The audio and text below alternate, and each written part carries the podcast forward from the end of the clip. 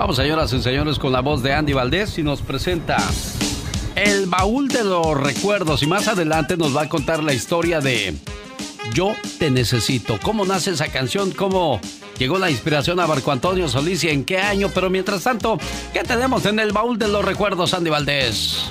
Bienvenidos, ¿cómo están todos ustedes familia? Ya estamos aquí en el show del genio Lucas y en 1980 Alex fallecía el actor mexicano Fernando Soto Astol, conocido como Mantequilla. Él inició su carrera en la carpa de su padre Roberto El Panzón Soto y participó en más de 50 películas al lado de actores de la talla del gran Pedro Infante y Jorge Negrete. Alex desgraciadamente se iba muy pobre y muy enfermo de diabetes, la diabetes terminaba con él, con su carrera artística y bueno, con su dinero porque en ese entonces pues la diabetes pues no había tantos medicamentos y gastaba casi toda su fortuna que tenía mantequilla que era mucha en esa terrible enfermedad Alex.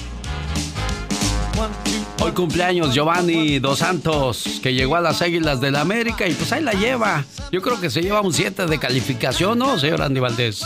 Sí, Alex, todavía le falta mucho para convencernos, pero está cumpliendo ya 31 años de edad Giovanni Dos Santos, quien, bueno, conocido como Gio, futbolista, hijo de padre brasileño y madre mexicana, naturalizado, pues, mexicano. Alex, él juega como media punta y su equipo actual, pues, es el Club América, como tú bien dices, pero recordar que, bueno, pues, él sigue extrañando a Belinda, ¿eh? Porque quedó muy enamorado. ¿Qué tendrá esta muchacha Belinda que a todos los deja encantados, Alex? Y recordar que, bueno, Belinda decía que que Giovanni le, le caía muy bien y lo quería mucho porque vivía muy lejos. María Sortés, una de las grandes de las novelas mexicanas y en un día como hoy nació. ¿En qué año, señor Andy Valdés? Ella nace en 1955 en Ciudad Camargo, Chihuahua. Alex eh, fue registrada con el nombre de María Harfuch Hidalgo, hija de Cel Hidalgo y José Harfuch Estefano. Este último de origen árabe llegó al Distrito Federal, hoy Ciudad de México, estudió la carrera de medicina y después se inicia en la actuación en la Academia Andrés Soler, donde se quedó a estudiar Alex. Y cómo olvidarnos que en 1981, pues es que nace la última película que hiciese el señor Mario Moreno Cantinflas, que era el barrendero, donde, bueno, él como Don Napo traía soleadas a todas las sirvientas de la colonia y María Sorte, muy guapa, era una de ellas. En 1955 nace esta gran actriz. ¿Qué pasaba en el mundo y quiénes más nacieron en ese año?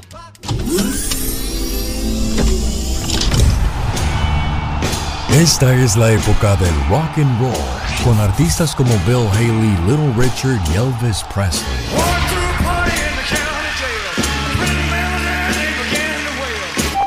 En este año surge el maravilloso mundo de Disney, ya que en Anaheim, California, fue construido el parque de diversiones Disneyland Park. To all who come to this happy place, welcome. Disneyland is your land.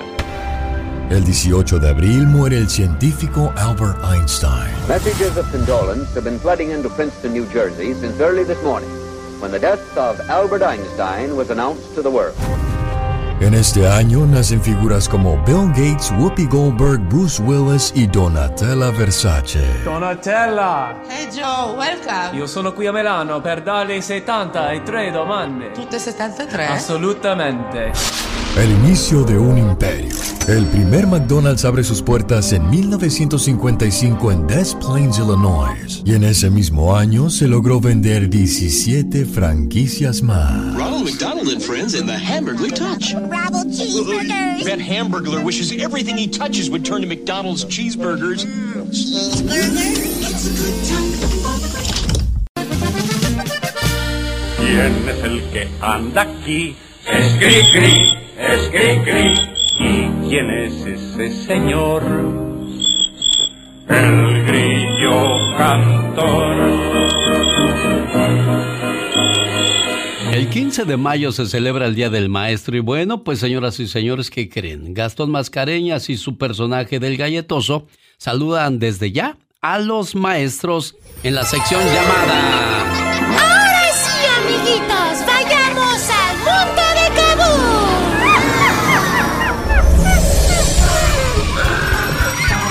Sí, esta semana honramos al que nos enseña a leer, escribir y portarnos también bien. Hablamos de El Maestro en su sección llamada...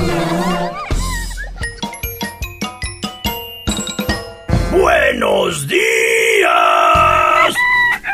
soy tu amigo, el galletoso. Hoy me acompaña mi amiguita Elisa. Hola, Elisa, ¿sabías que en mayo tanto en Estados Unidos como en México se celebra el Día del Maestro? Por las mañanas alegre espera que lleguen los niños a la escuela.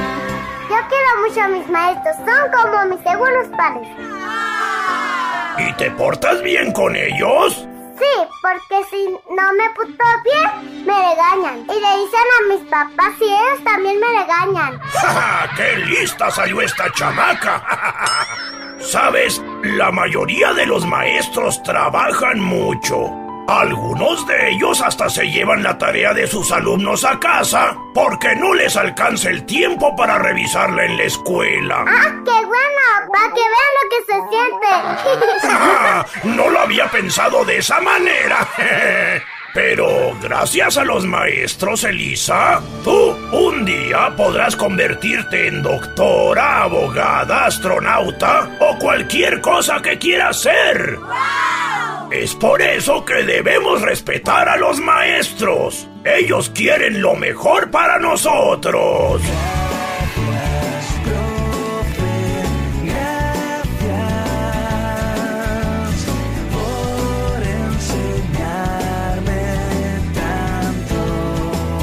¿Y les puedo llevar manzanas? ¡Claro! Pero no creas que por eso te van a dar buenas calificaciones, ¿eh? Debes estudiar y hacer todas las tareas. Ok, ya voy a ser galletoso. Eso es todo, muy bien. Uy, el tiempo ya se nos fue, lástima, pero nos volveremos a encontrar la próxima semana. ¡Claro! En el fascinante mundo de Kaboom. Hasta la próxima, amiguito. Adiós, adiós, señor galletoso. Bueno, no se les olvide, el 15 de mayo se celebra el Día del Maestro y nosotros los festejamos y saludamos en esta su radio que se llama Genio Show. Genio Show. Estamos de regreso en el show más familiar de la radio en español. El show de Alex, el genio Lucas, el motivador. Genio Lucas. Esta llamada, ah, bueno, tuve dos llamadas muy, muy tristes esta mañana. Una de ellas, el señor José y la señora Sonia, que pues hoy encontraron muerto a su hijo de 23 años. Y también el caso de, de una mamá que tiene su niño de 5 años y le encontraron un tumor inoperable. Y los doctores dicen que tiene solamente tres meses de vida. Elizabeth es muy espiritual y quiere compartir con aquellos padres que pasan por este tipo de situaciones un mensaje espiritual. Elizabeth, buenos días. Sí, hola, muy buenos días. Buenos días, Eh, Elizabeth. hola, genio Lucas, me da un gusto saludarlo. Eh, ya tenía también mucho tiempo que me había estado, ¿verdad?, comunicando para cuando supe lo de del señor Mario, este Mario Flores, que pues murió, ¿verdad? O sea, es, nomás le quería también decir eso, ¿verdad? Porque pues eh, quería decirlo, eh, porque el señor, la verdad, a mí pues tenía sus críticas muy fuertes, ¿verdad? Pero la verdad a mí eh, me gusta cuando una persona es sincera y franca. Y el Señor así era, y que en paz descanse, ¿verdad? Y pues solo Dios, nuestro Padre, nos da ese amor, ese consuelo, porque nadie, nadie lo puede dar. Muy bien, Elizabeth. ¿Y qué le querías decir a la mamá? Ah, bueno, yo más que nada yo quería hablar con ella personalmente. Eh, yo no sé, yo sé que mucha gente cree en Dios y cree en los ángeles. Eh, y yo quería decirle a usted que si usted le puede dar mi teléfono a ella y si ella se quiere comunicar conmigo, eh, yo no, yo no tengo mucho tiempo en esto, la verdad. Yo siempre he sido una persona cristiana, pero ahora, desde el 2018, eh, tengo mucha, eh, una, bueno, hice una relación tan estrecha con mi padre y con los ángeles. Claro, y usted le puede dar esa orientación que quizás necesita en estos momentos. Eh, Elizabeth, no se vaya, yo le doy el teléfono con todo el gusto para que por favor hable con ella, no se vaya. Genio Lucas.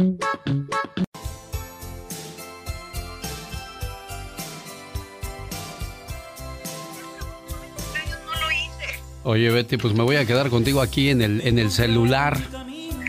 Ok, ay, disculpe, no, y ahorita me voy viendo la fecha así, ayer tenía que pagar mi celular y se me fue el avión. Oh, no, pues que le hubieras dicho a tu pa, desde ayer el de volado hubiera mandado a alguien que lo pagara, Betty. Es que lo que pasa con todo lo de la que está pasando con el virus, dinerito que tenía en mi banco lo saqué. Ah, Entonces con tengo que ir a, a depositar y luego ya poder este hacer mis pagos y, y pues yo bien burra que no no este no lo pensé. Bueno ayer todo el día disfrutando aquí a los a, los niños y todo y festejando mi cumpleaños y pues se me olvidó. Señoras y señores, están ustedes escuchando la voz de Beatriz Solís, la chiquilla bonita. ay Dios mío qué sorpresa. Muchísimas gracias por llamarme.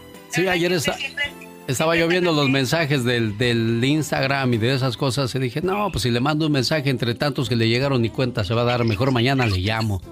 Muchísimas gracias, usted siempre tan atento y todos allá en cabina. La verdad que los quiero muchísimo y bueno, ojalá, bueno, el año pasado tuve el placer de festejar con usted, de hecho me sacó una sorpresota cuando estuvimos cantando en el Quiet con mi mamá y la verdad que, eh, pues me alegra muchísimo el saber que de una manera u otra estoy presente en su vida. Dice Beatriz Solís en, en el mensaje que escribió Marco Antonio, no, pues felicidades a mi chiquilla bonita y esas cosas. Y luego tú le contestaste, ¿qué le contestaste? Le contesté, le dije gracias papi, te amo con todo lo que soy.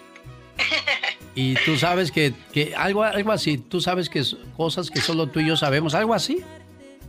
No, que, es que no, lo que pasa es que obviamente este, pues, hay personas que dicen, no, él te escribe un libro le contestaste tres cosas, cuatro cosas.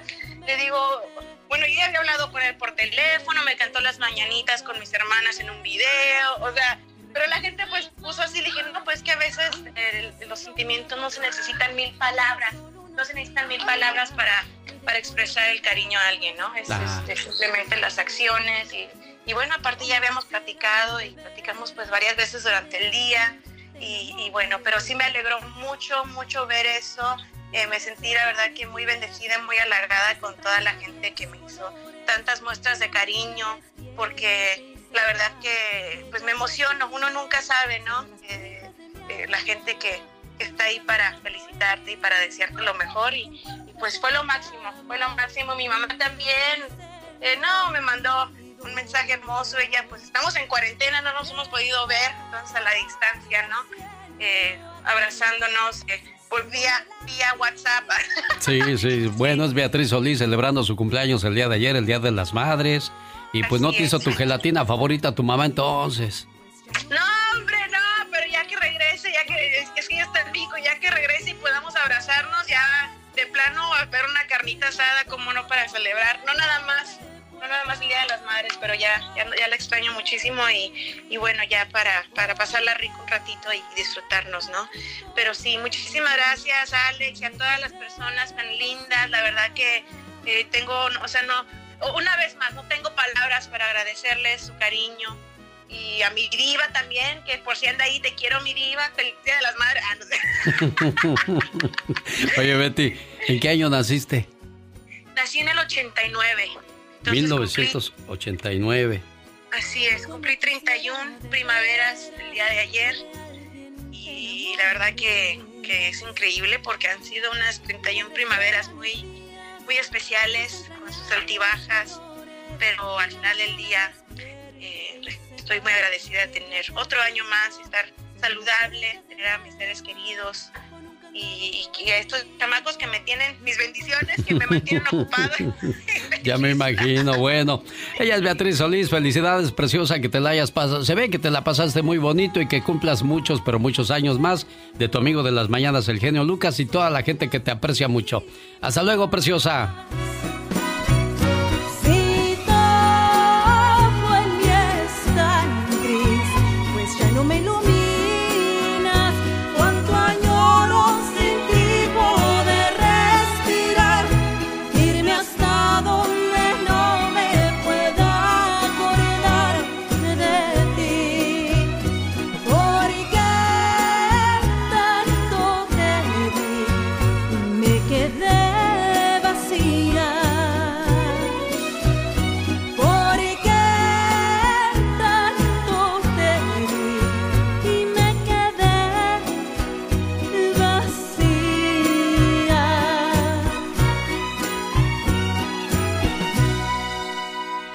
1989 nació Betty y bueno, pues hoy la estamos saludando en su cumpleaños. ¿Qué pasaba en el mundo en 1989?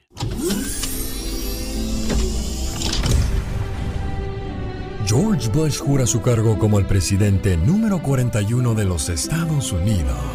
Ladies and gentlemen, the President of the United States.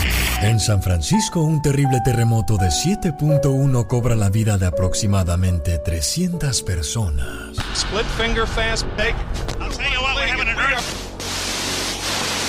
This is Cheryl Jennings in the Channel 7 newsroom. As you may have noticed, our power was knocked out just as, and the reason, if you do not know by now, was a major earthquake, an earthquake which was felt from Oakland to Sacramento as far south as Los Angeles. We have reports of major power outages. Las Águilas del América consiguen el título al vencer a la máquina cementera del Cruz Azul. Cuando el árbitro sirve al final, el América campeón de la temporada 88-89. Nacen famosos como Prince Royce, Belinda, Taylor Swift y Surya Vega.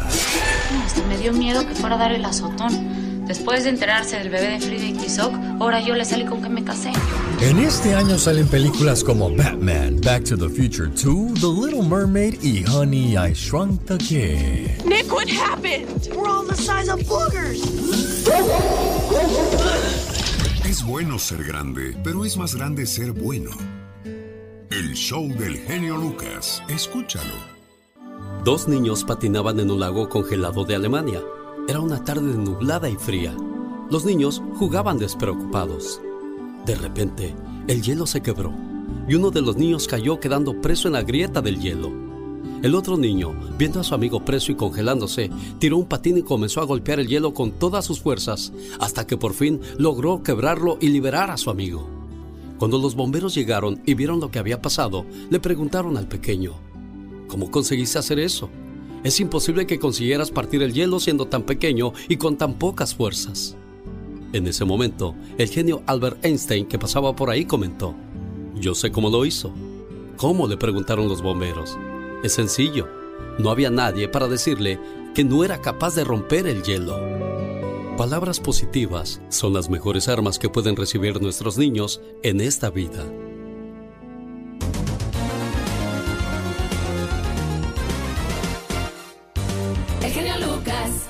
Katrina, ¿vas a ir hoy a la tienda? Ay, sí, sí voy a ir. ¿Por qué? Cúbrete la boca así como te cubres las lonjas cuando te tomas fotos.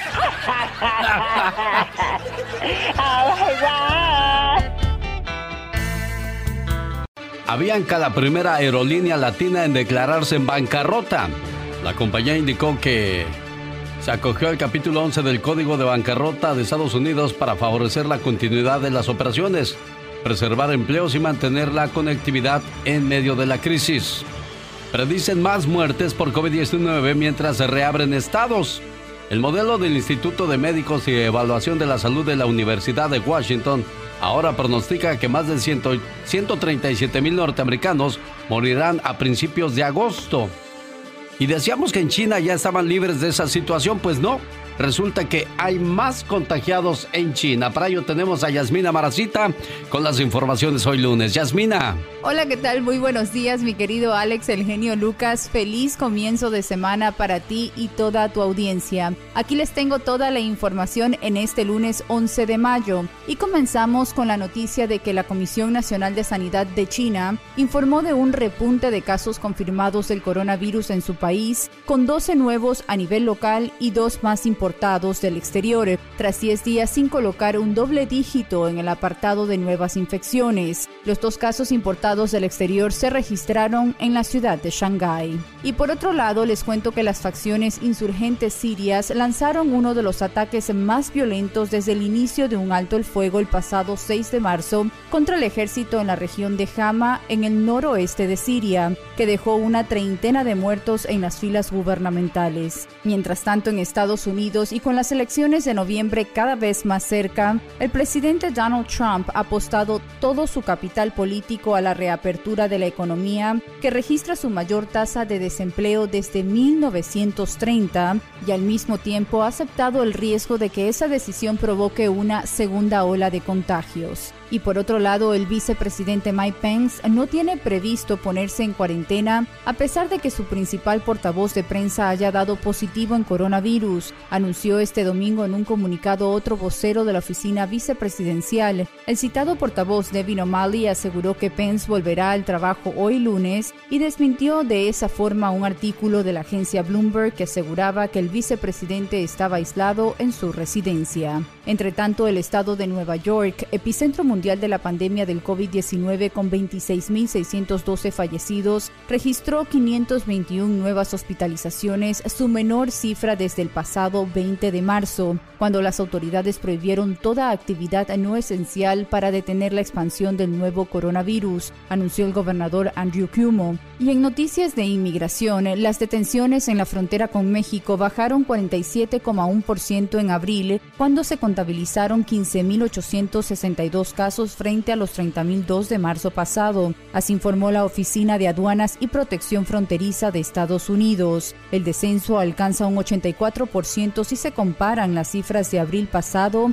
con las del mismo mes de 2019 cuando fueron detenidos 99.273 inmigrantes. Y esas son las noticias en este lunes que apenas comienza. Como siempre deseándoles una semana llena de bendiciones. Quédense en sintonía del show de Alex, el genio Lucas. Y yo los espero en mis redes sociales. Recuerden seguirme a través de Instagram como Yasmina Maracita Espinar y en Facebook como Yasmina Maracita. En acción, Ay, en pecas, acción. pecas, pecas, acompañando como siempre a la señorita Rosmaría. Ahora Genio Lucas. llegó Jorge Lozano H. Le voy a robar un chiste al peca, señor Andy Valdés. A ver. Traigo dos relojes. Ajá. Traigo dos relojes. Di, ay, ¿por qué traes dos relojes? Di, ¿Por qué traes dos relojes? Oh, pues para tener más tiempo.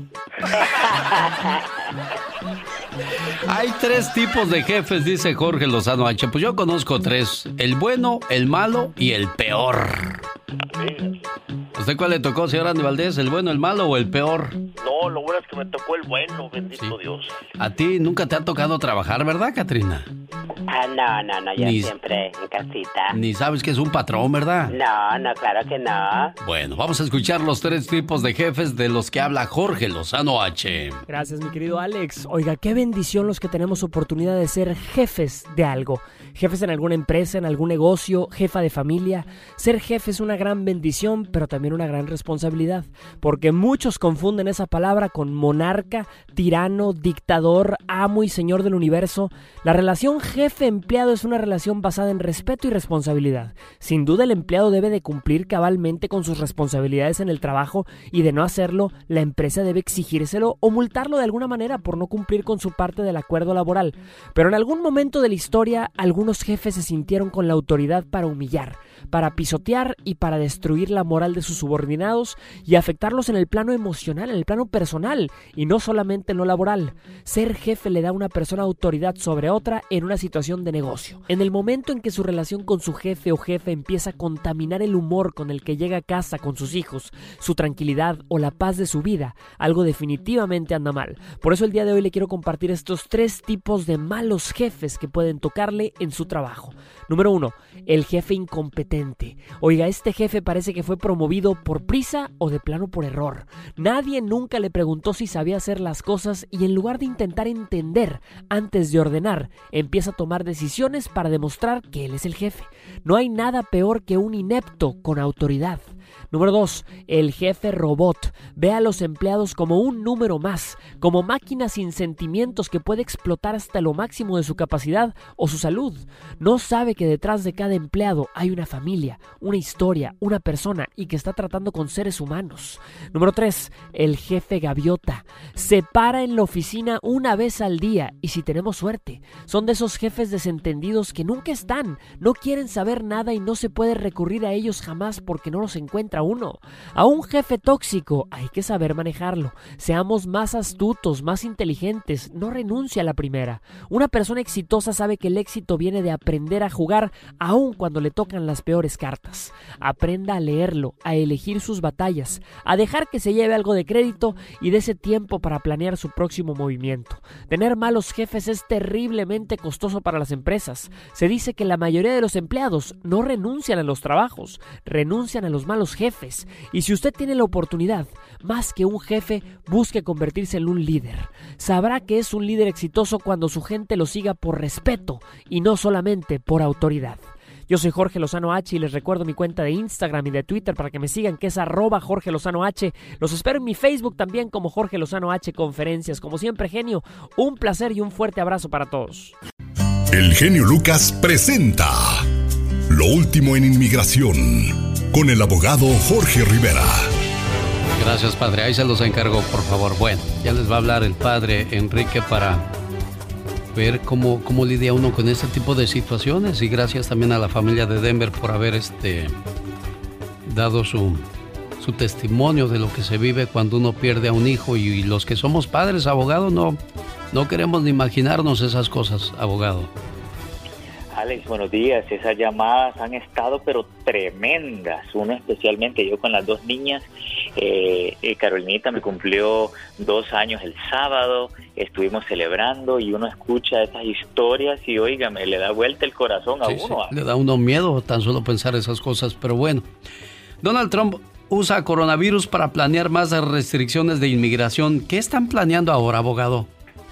Alex, tenemos revelaciones importantísimas de varios periódicos como el Wall Street Journal y el New York Times que están reportando que los asesores del presidente Trump están presionando para extender las restricciones de inmigración por meses, inclusive años. Ahora, la clave aquí es que no solo están planeando mantener la suspensión de inmigración que anunciaron hace tres semanas, que afectaba a las personas que quieren entrar a los Estados Unidos con residencia, sino que quieren ampliar esas restricciones para que afecte casi todas las visas de inmigrantes y de no inmigrantes. Alex, nos tienen preocupados. ¿Y cuáles serán esas restricciones, abogado? Alex, en una de las restricciones que están planeando es parar la aprobación de todas las visas temporales de trabajo, que incluirían las visas H1B de profesionales, las visas H2B de trabajadores eh, temporales, pero el colmo, Alex, es que quieren llevar esto al extremo al punto que dicen que quieren continuar con las restricciones hasta que todas las personas que hayan perdido eh, sus empleos los recuperen. O sea, eso es ya demasiado, le están echando la culpa por la, la- esta crisis a los inmigrantes. ¿sabes? Sin duda alguna. Oiga, abogado, ¿y por qué quieren restringir la inmigración y cuántos in- eh, inmigrantes van a ser afectados con todo esto? Alex, no hay lugar a duda que ellos están ocupando el coronavirus como una excusa para cortar la inmigración. Y ellos lo explican bien suave y dicen que quieren ayudar la seguridad, la salud pública, la economía, mejorar los empleos. Pero al final del día es el mismo plan anti-inmigrante. Fíjate que 26 mil personas al mes que están fuera del país van a ser afectados por la suspensión que ya anunciaron. Y ahora con los nuevos planes, la única manera que tenemos de protegernos es de avanzar lo más posible con nuestros casos. Cualquier cosa que, creamos que califiquemos, tenerlo pendiente con inmigración, ya tener un recibo, aplicar antes que vaya a entrar cualquier otra restricción, porque no queremos que eh, detengan las cosas antes que apliquemos. Bueno, pues entonces, abogado, si alguien tiene alguna pregunta referente a esta situación, y, y bueno, antes de que me dé el teléfono, ¿cuántos inmigrantes van a ser afectados? ¿Ya sacó un cálculo usted de todo eso? Sí, fíjate que según está reportando el Instituto de Política de Migración, el MPI, son 26 mil inmigrantes al mes que iban a entrar a los Estados Unidos con la residencia que van a ser afectados por el último, la última suspensión que anunciaron hace tres semanas. Ese es el 30% de la inmigración. Y ahora quién sabe con qué más va a salir. Así que avancemos, Alex, antes de que esto empeore. Es el abogado Jorge Rivera, como siempre, al servicio de nuestra comunidad. Abogado, si alguien tiene alguna pregunta, alguna situación urgente de inmigración, ¿cómo lo contactan?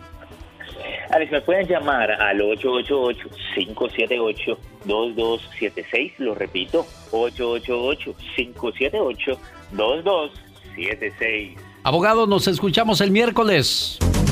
Claro que sí, te mando un gran abrazo. Que tenga una excelente semana, abogado. El genio Lucas. Fíjate que ayer iba llegando yo a la casa, criatura. Ajá. Y me dice mi hijo Jesucito, papá, ¿qué es el amor? Ay, qué hermoso. Dije, mira, mijo, ¿has sentido alguna vez que te estás haciendo del baño y que casi se te sale y se te pone la piel de gallina y como que casi no llegas al baño? Ay, Dios santo. Me dijo, sí, pa. Pues dame chance, ahorita que salga del baño platicamos de eso.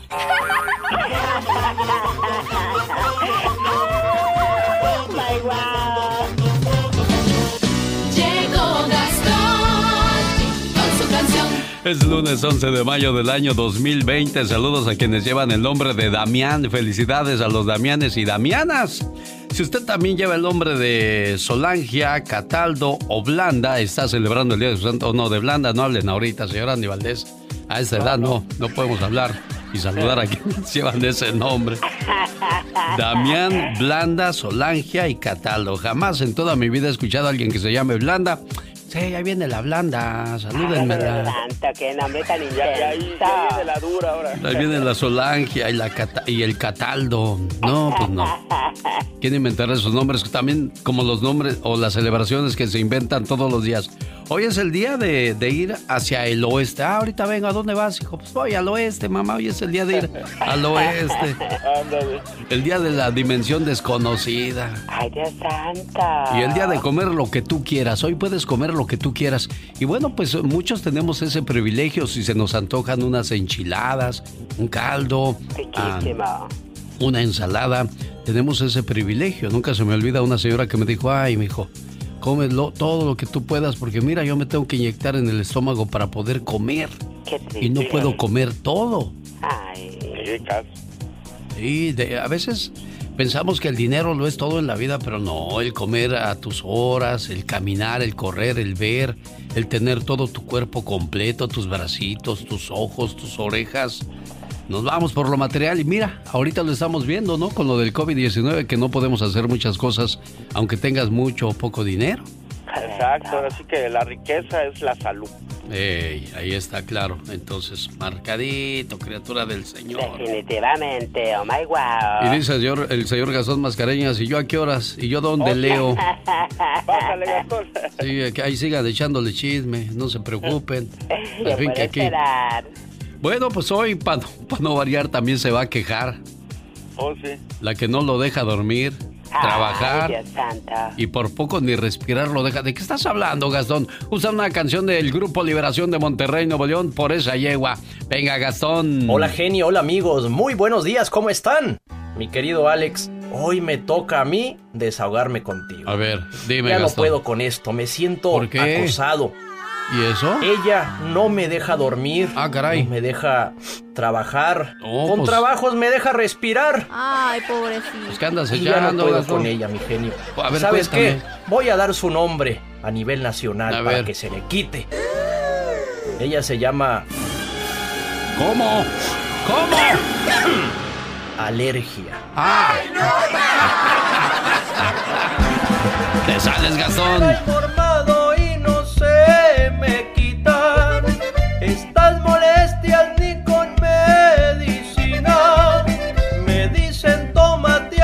Algo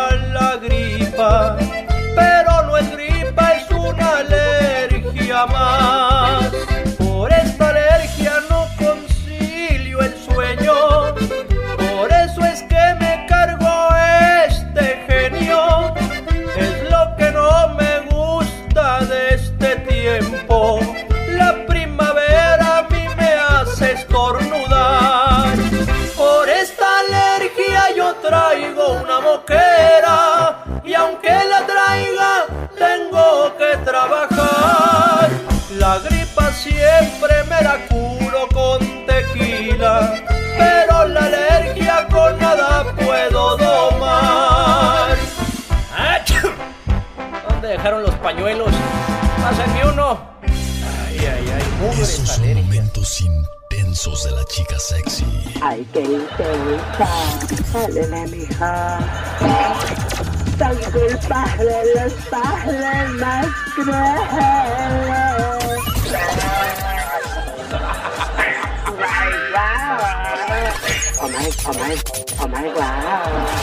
Escuche más momentos intensos con el genio Lucas.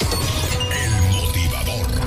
Pues fíjate que el día de ayer estaba yo viendo el periódico y me di cuenta que los de cáncer se llevan muy bien con los de Leo, Sagitario, Piscis. ¿Y tú con qué signo eres compatible?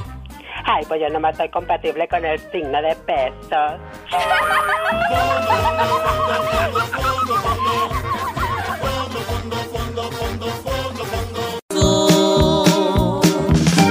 Los jefes de jefes, Tigres del Norte, porque un día salí de Sinaloa, pero Sinaloa nunca salió de mí.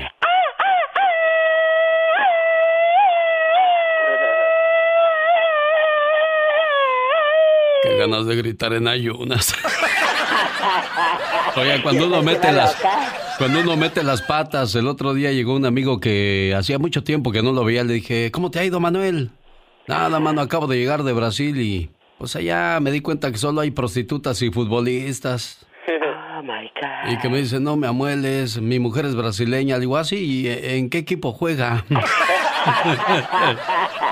Oh my God. tres, cuatro. Un día salí de Sonora, pero Sonora nunca salió de mí.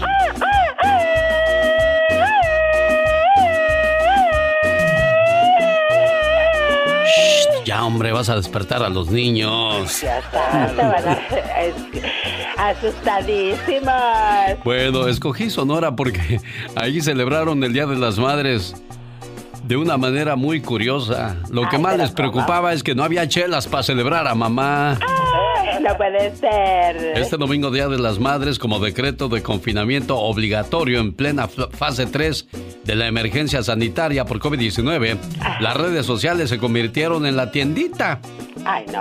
Ahí se vendía cerveza clandestina, las charolas de 24 latas las ofrecían hasta por 3 mil pesos. Ay, ya está, se hicieron su agosto, pero qué horror. La propuesta más cara que se encontró fue de 1500, el 12, o sea, 125 pesos por cada lata de cerveza. Esto sucede después de largas filas y compras de pánico que se hicieron previo al Día de las Madres. O sea, chale vieja, no hay chela, ¿cómo le hacemos? Ah, no, ¿cómo hablan los de Sonora, señora Aníbal? ¿De ustedes qué es? Eh, que, que me traigan tres chorolas de cerveza. ¿A poco así hablan? No le está, no, ellos hablan muy mal hablados. ¿Será tú? Exactamente. La diva de México. El show presenta. Circo, maroma y teatro de los famosos. Con la máxima figura de la radio. La diva de México. El show. El show. Sí, Diva, porque muchas veces nosotros los hombres decimos, ah, ¿cómo voy a abrazar a mi pavo? Lo voy a besar. Va- Van a decir que soy del otro lado. No, hombre. Esas son tonterías. Usted abrace y dígale cosas bonitas a su papá. Y usted también, papá, a sus hijos. Porque cuando uno crece, pues esas muestras de amor se las va pasando a las próximas generaciones. Eso de quedarnos callados y guardarnos cosas no es bueno, Diva. Mira, eh, ¿Qué, Alex, Diva? buenos días. Buenos días, Diva. Feliz Beso. lunes. Mua, mua. Le Gracias. preguntan a Dana García, oye Dana, ¿te sigues llevando con Mario Cimarro, que fue pareja de ella en una novela, Ujú. Pasión de Gavilanes, que fue un trancazo en aquellos años en Telemundo? Eh, a ver, amigos, la gente cree que porque trabajas en una serie o en una novela o en una película, eres amigo del protagonista. No, dice ella, yo no soy amiga de Mario Cimarro. Que hicimos química, que fue padrísimo, sí, pero no es mi amigo. Muchos creen que porque estás en el medio eres amigo de todo el mundo y no. No todos son tus amigos, ¿eh? No todos. Hay sus excepciones, pero no todos. En otra información, les cuento que Gabriel Papacito de mucho dinero hoy. Gabriel Soto. Golosa. Oye, hablando de Gabriel Soto, ahorita les cuento el chisme de las hijas que andaba en Acapulco con Irina y todo. La novela de Gabriel Soto, del papá soltero, no sé cómo se llama, en México, un fracaso. Yo pensé, te juro, el otro día, ya ves que estás en Tijuana y ahí pasan, estás en San Diego, perdóname, y ahí pasa que, que el canal de Tijuana, el de las televisas de Baja California se ve. Entonces en el hotel, ya en la noche que llegué y lo que tú quieras, puse la televisión y vi que estaba en Televisa México, en el de Televisa las eh, Tijuanas, las Baja Californias o no sé cómo se llame. Eh, eh, este, este programa, este, esta novela, Alex, de Gabriel Soto, con Laura Flores y todo, padrísimo. Te juro, dije, esto si llega a Univisión, en Nacional, en Estados Unidos, va a ser un trancazo. Se le hace, estaba Diva. mona y estaba divertida la novela. Del padre sin hijos o algo así, padre con hijos. No, algo así. Pues un fracaso en México, un fracaso, mi genio. Y mira que Gabriel Soto, papacito, Laura Flores, primera actriz. No me gustó que la pusieran de abuela. Pero bueno, tampoco la pueden poner de quinceañera, ¿verdad? Oh, no, Diva. Pero eh, la pusieron de abuelita Laura Flores, por Dios.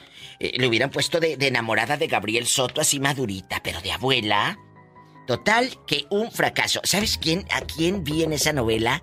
Al cantante venezolano Carlos Mata. Qué viejito se ve Carlos Mata. Era galanazo. Era el que cantaba la novela de Topacio. ¿Qué? ¿Por qué te quiero? Bueno, él ya se hizo viejito. Pero viejito. Diva. Pues eh, el Gabriel Soto andaba con las hijas en Acapulco y con Irina Baeva. ¿Cómo crees que ande la la la ex que eh, tiene el pescuezo así quién sé cómo? Diva. Geraldine Bazán. Ándale, ándale. Si estaban preocupados por Beyoncé, Beyoncé y su familia ya dieron negativo al coronavirus, ridículos. Por si estaban preocupados, ¿eh? Yo no pude dormir en toda la santa noche. En toda la santa noche. Al rato vengo con más chismes de los famosos. Aquí con Alex, el genio Lucas. Gracias, Diva. Tengo más, pero me dicen que ya me caí el Sí, ya, es que ya estuvo, mucho. Diva. Mm. Ya viene Andy Valdés y la rato historia de el ya basta. Yo te ¡Sas, necesito. culebra! Al piso, tras, tras, tras. La diva de México. Circo, maroma y teatro de los famosos. Con la máxima figura de la radio, la diva de México. El show. En el día de San Damián, bienvenida, diva de México. Feliz inicio de semana, guapísima y de mucho dinero. Hola, mi Hola. Lucas, buenos días. Buenos días, diva. Pues no es que quiera meter cizaña, pero... Frida Sofía amenaza a Alejandra Guzmán con mostrar pruebas de todo lo que ha dicho. ¡Sas, culebra! Al piso. Sabrá Dios en qué irá a parar todo esto, pero la hija de Alejandra dice que va a mostrar quién es la verdadera Alejandra Guzmán. Ah, caray. Siempre trato de que no me duela, pero es imposible. Yo tengo una propuesta para escribir un libro. Lo voy a escribir y con documentos y todo. Oiga, Diva, aquí la pregunta es: ¿qué tanto se trae Frida Sofía con su mamá? O sea, no hay nadie en la familia que le ponga un alto de decirle, oye, ya, respeta, ya. Todos conocemos a tu mamá, sabemos cómo es, pero tú como hija debes de, de, de detenerte tantito. No hay nadie, Diva. Muchas cosas, ya verán la verdad. Ay, Dios Ese bueno. libro, cállate, va a dar mucho de qué hablar. Pues y sí. de mí te acuerdas. Al rato, genio Lucas, hasta una televisora lo va a andar haciendo seria. ¿A poco crees que te van a Mm. pedir un valera con azúcar? Pues no. ¡Sas, culebra! Al piso, Es la tras, verdad. tras, Eso vende. El morbo vende. ¿Estás de acuerdo? Eso Pues da sí. rating. Claro, pero a ver, ¿qué vas a contar? ¿También vas a contar tu infancia? Porque dicen, acuérdate que les dije el sábado, todo lo que vivió, pero que muestre también eh, la opulencia, porque Alejandra la tuvo en la opulencia, en rica. No, no creo que esté en pobrecita. Y hablando del hospital, Luis Enrique Guzmán, el hijo de Doña Silvia, ¿se acuerdan que el sábado les conté la historia? Genio Lucas, de, de- del muchacho que golpeó a la sirvienta, el hijo de Silvia. Pues llegó a un acuerdo monetario con la trabajadora de su mamá después de que la señora de la tercera edad lo demandó por haberla corrido a golpes, por discriminarla. Y pues dice Luis Enrique Guzmán paga la liquidación. ¿De dónde fregados va a sacar él si no tiene nada? Si están como pulgas pegados ahí con, con Silvia Pinal, hombre. ¿De dónde va a pagar? La pobrecita que, que va a terminar pagando eh, es doña Silvia. Por 18 años trabajó con doña Silvia. Y bueno, sabrá Dios en qué irá a parar todo esto. Quién sabe cuánto le darían, pero en cuanto sepa yo les voy a dar el pitazo de cuánto se le dio a la doñita. Ay, pero es mejor ni decir, no vaya a conocerla a alguien y luego vayan a darle un garrotazo a la pobre para quitarle lo poquito. Ya sabes cómo es la gente. Al rato vengo. Oye, que Adela Micha estuvo muy criticada este fin de semana por apoyar una iniciativa. Ya sabes que el fin de semana fue, pues, el Día de la Mamá y todo lo que tú quieras. Una iniciativa de noche a tu madre, ¿verdad? Que no friegues a tu mamá, pero con la otra palabrota. Que quería decir que no fueras a ver a tu mamá, que si la quieres cuidar, que no la friegues, que no vayas, que no la visites por lo del coronavirus. Adela se puso a apoyar esta iniciativa. Se la tupieron, Alex, en redes. Es que ahorita la gente tiene la piel muy delgadita. Ahorita ya no sabes si apoyar o no a algo, a lo que sea, porque luego se te echan encima, ¿me explico? Entonces hay que ser muy cautelosos con lo que se dice, con lo que se habla y con lo que se externa en las páginas de uno en redes sociales. Porque no todo te lo toman a bien. No todo. Al rato vengo. Bendiciones. Sas. Los errores que cometemos los humanos se pagan con el ya basta. Solo con el genio Lucas. Viva, el condicionador no lo puedo pagar. ¿El qué, Pola? El condicionador, el aparato ese que Oh. echa aire bien frío que está en la oficina. El aire acondicionado. Apágalo, bruta. Me va a salir el recibo de luz bien alto. Diva. Esta me va a Por hundir. eso no lo puedo pagar. Ay, pobrecita. Hay Ayúdale. le- le va a ayudar Laura ahorita a pagar el aire acondicionador. Eh, por favor. Es que ya no sabe la pobre. Ah, pues no, Diva. Le puse un mini split a la pobre en su cuarto y cállate, no sabe prenderlo. Pone el abanico de tres aspas.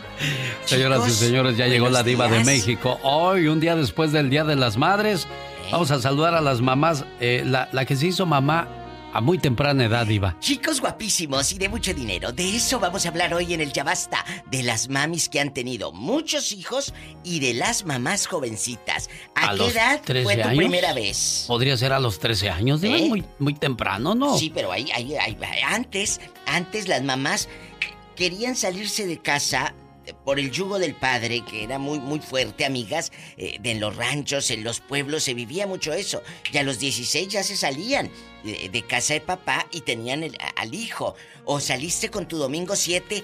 Cuéntanos, ¿a qué edad fue tu primera vez de mamá y cuántos hijos tuviste?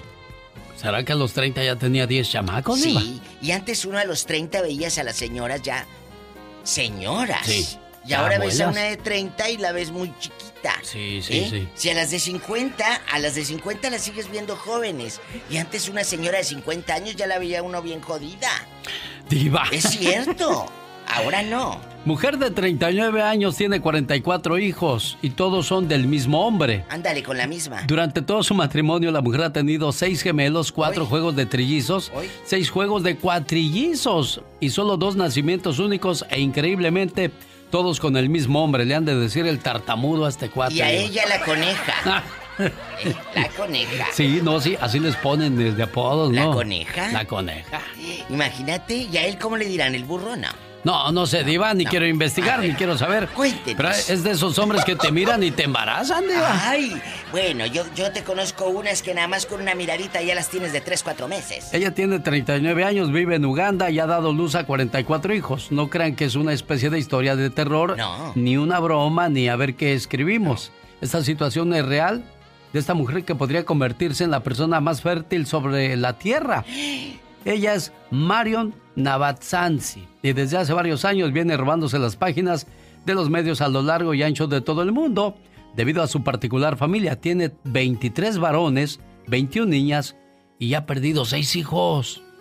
Qué fuerte, pero lo más triste, aparte de la pérdida de sus hijos, eh, ha de ser aprenderse los nombres de todos. Imagínate, si te equivocas cuando tienes cuatro o cinco, Luis, Pedro, que les hablas a todos. Toño, Juan, Roberto. Y ningún... Entonces, Johnny, Kevin. Sí, ¿verdad? no, y luego buscamos números. nombres, mejor dicho. Michael, Así Michael. muy, muy extranjeros, Y, y luego la abuelita no puede decirle en el, en el, en el rancho el nombre y, y- le dice Junior, ¿verdad? Ñuño. A Junior le dice Junior. Bueno, 1877-354-3646. ¿Tenemos llamada, Pola? Sí, por la línea 200. Ay, Tú, Heindred. La pobre está aprendiendo inglés. Está bien, Diva, no, no hay que burlarnos No. porque lo- si se burlan de uno, uno pues ya no vuelve a hablar inglés, No, Diva. Usted sígale. Bueno, Gustavo de Sur Centro le escucha, la Diva de México. y el genio Lucas, cuéntanos, Tabito. Muy buenos días a los dos, eh, genio.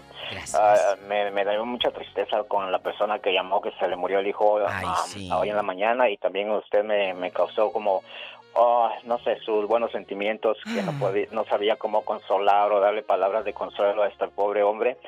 Eh, lo admiro mucho por eso y... um, No, es es que me, me quedé que- frío, no ¿Qué supe haces? qué decir, o No, sea, Te, te quedas duro, te quedas... el señor llore y llore y luego la señora y pues recurren a ti. Admiro, admiro sus buenos sentimientos, jefe, y por eso es que lo queremos tanto. Eh, Gracias, Gustavo. Mire, ahora sobre el tema, yo siempre he creído que a estas alturas, en estos, en estas fechas, alguien que tenga tantos hijos es un, es algo irresponsable. Es algo irresponsable que a- que me diga alguien que, que a estas alturas tenga 8 o 10 hijos, que me diga cuántos de ellos son graduados o cuántos de ellos viven y, han alcanzado sus metas. Yo creo que ninguno. Ah, yo solamente tengo uno, ya se me graduó en este año. Iba a graduarse en este año, pero por lo que pasó, pues bueno, este, ah, no, creo que va a ser hasta el año que viene se- se- su graduación. Gustavo. Pero bueno, uno tiene que pensar en eso, en tener los menos hijos posibles para darles un buen porvenir. La familia pequeña vive mejor, dice Diva. ¿Qué pasó, pero- Diva? Sí, es- Gustavito, es. ¿ustedes cuántos fueron de familia? ¿Ocho, diez, doce? ¿Cuántos? Me pregunta a mí, so- Sí. fuimos ocho, fuimos ocho, ah, Ocho. Cinco, cinco, cinco varones y tres mujeres. ¿Y usted no fue Eh, feliz? Eh, Por lo que escucho, usted no fue feliz, tus hermanos y tú no lograron las metas, porque fueron no, ocho. No, no, no, no, no, no, no, pero fíjese, gracias a Dios ahora, con mis sobrinos y, y mis demás, eh, ah, en mi familia, hablo de mis sobrinos, ¿verdad? los hijos de mis hermanos, hay, hay entre ellos doctores, hay maestros, hay ah, este, abogada, una, una de mis sobrinas es abogada, entonces, eh, entonces sí hay que orientarlos y, y, y, bueno, orientar, orientarlos a la educación y, y uno pues también ser el ejemplo de ellos, ¿verdad? Claro. Y muchas gracias por dejarme opinar. No, gracias a usted por su llamada, Gustavo, le agradezco mucho. Te, tenemos llamada, Pola. Sí, por la 3433. Es Carlos, Carlos de Long Beach, California. Carlos. Hola. Genio, buenos días. Buenos días, Carlos. Mire, mi, mi opinión es respeto también al Señor. Es que, de acuerdo con el amigo que acaba de hablar, hoy en día los tiempos no están para familias numerosas. Sí. Pero bueno, mire, yo también tengo tres hijas nada más, ahí me quedé.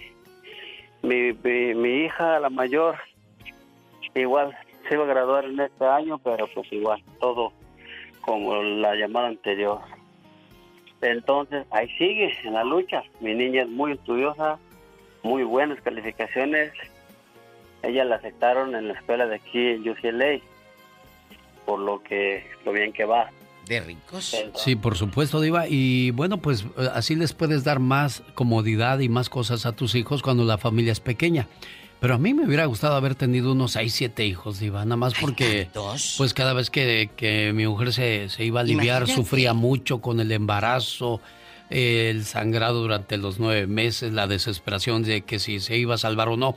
Por eso le puse Jesucito Jesús, porque le dije al Señor, si tú me lo dejas, le voy a poner tu nombre en tu honor. Y ya dije, ya, ya conocí mi sangre, ahí se acaba la historia.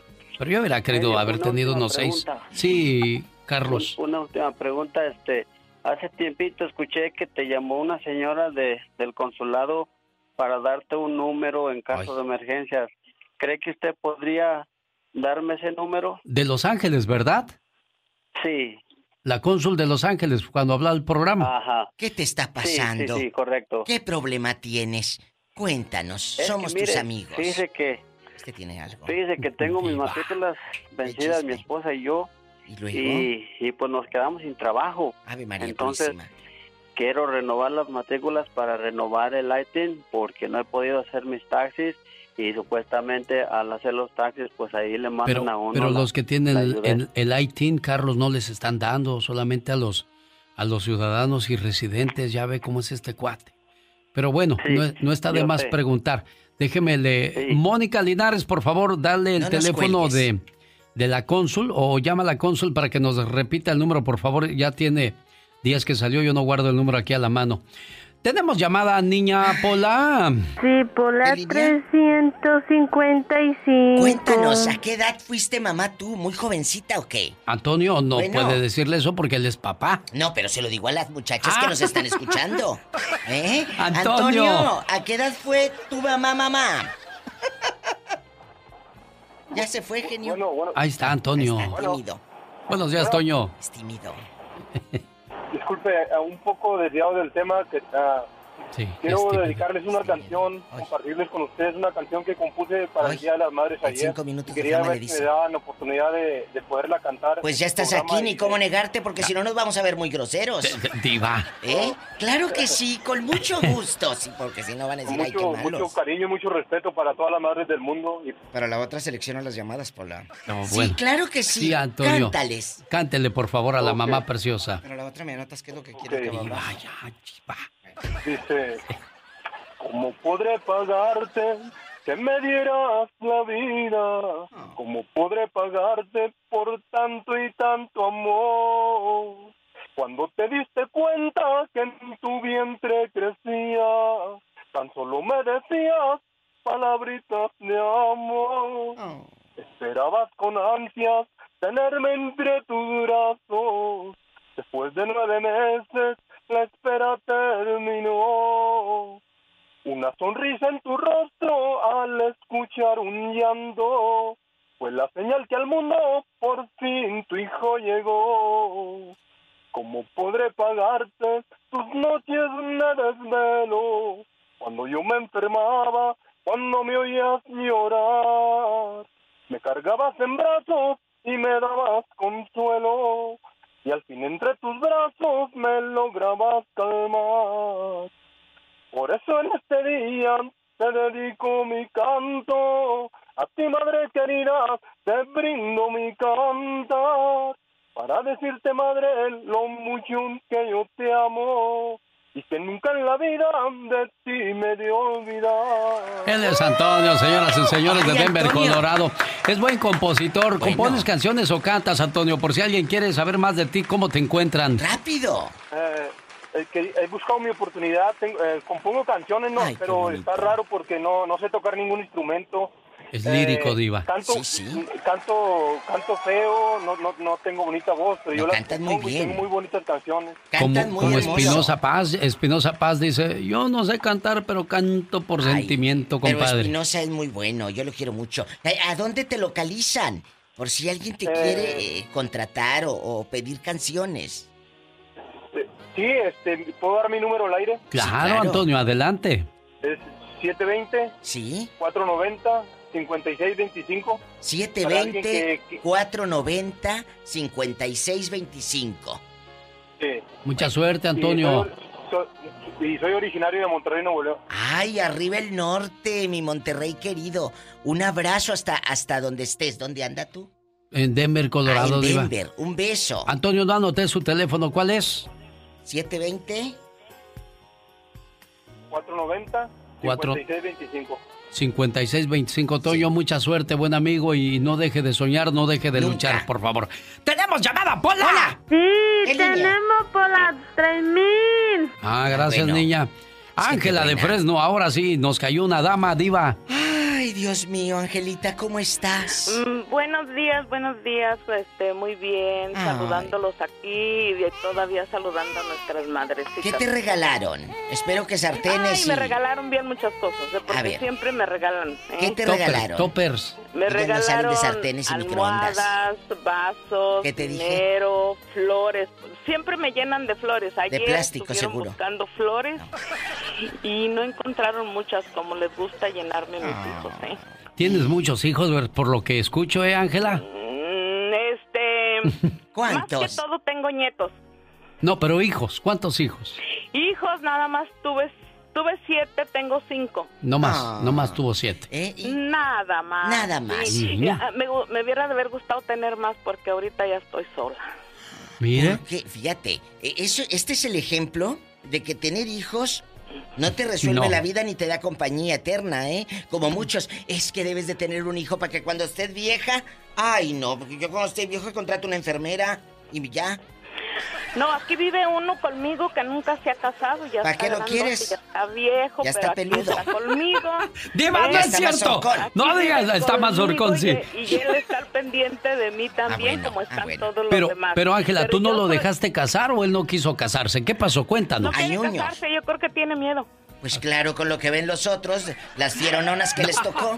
Porque no me digas, una de tus nueras, espérame tantito, No, una de tus nueras, de seguro que es cizañosa y No, embustera y trae cortita a tu hijo. Por eso el pobre de tu muchacho no se quiere Se casar. espantó, Diva, ¿verdad? ¿Verdad no, que nada sí? más tengo una nuera, fíjense. ¿Y cómo es? y ella- esa muchacha es muy buena gente. Ay, qué hermosa. Ay, Nada más, yo la Bueno. quiero como mi hija también. y, Ándale. pues. eh, Dios te ayude. este, Ah, Diva, yo soy está hablando la señora, que- Diva. Ándale, habla. Yo soy del pensamiento que en muchos hijos es muy bueno, porque yo tengo el pensamiento de mi padre, mi padre que nosotros fuimos bien pobres, pobres, pobres, pero bien felices. Ay, qué ¿Cuántos bueno. hermanos tuviste tú, Ángela? Fuimos once. A ver, vamos a hacer un juego, Ángela. Sí, de corridito, de corridito y sin respirar. Los Ajá. 11 nombres de tus hermanos, a ver si te lo sabes. Una, Uy, dos, fácil, tres. fácil, fácil, nomás que una no la puedo nombrar porque me, ¿Qué me tiene? dio en la torre, ¿eh? Bueno, A ver, venga. échale. Ah, eh, fui yo, Ángela, Rápido. este, Refugio, David, Gloria, Marta, Lupe, Tere, Lourdes. Mm, Ay. Ya se te olvidó, te dije que se te olvida. Corre tiempo, señoras y señores, a No, punto no, de perder el Sí. carro que está regalando la Diva de México. Ay, ¿a poco sí? No. Te acabas de ganar una libra de chile. Libra. Puro chile. Solamente, ay, qué bueno porque me encantan, ¿eh? Diva, La única usted- que no nombré fue Rosa porque esa, esa me dio en la torre. ¿Por qué? ¿Qué pasó con Ro- Bueno, yo no debo preguntar esas cosas. Pero- no debo preguntar, pero no, debo no, no, no, no. preguntar. ¿Qué pasó? Yo Esa soy tu quitó el amiga. marido. Ella le quitó al marido, la cuñada. Ajá. Haz de cuenta que eh, era el cuñado y, luego tú veías que ellos se metían mano, ve- veías que se hacían ojitos. Cuéntanos. Rosa, a ver, no lo entendí. miré, lo Ya, ya, miré, vaya. lo hallé, Ella- pero la hermana todos le lo quitó, negaban. La hermana le quitó al viejo. Y luego, eh, ¿pero dónde Y los encontraste? tienen 42 años viviendo juntos. Oye, mi amor, escúchame. ¿Dónde los encontraste eh, y te negaron eso? Ay, los encontré varias veces en el sofá, en la cama. Pero nomás el- estaban platicando. Ángela, nomás, nomás estaban platicando, Ángela. No, no, no, no, no, no. Haciendo sus cosas. Mugreros. Oye, pero entonces ellos son, eh, él es el papá de tus hijos. Sí. Y entonces los hijos que él tiene con tu hermana, que son sus primos, a la vez son sus medios hermanos. Sus, Son sus medios hermanos. tiradero hicieron los y dos, a la vez pues? primos. Pero ¿cómo Ajá. estuvo que Rosa se metió en la vida de usted, Ángela y su esposo? Pues es que el marido debe estar Porque bien yo- bueno. Porque es que como yo me la traje de México aquí a Los Ángeles. Oila.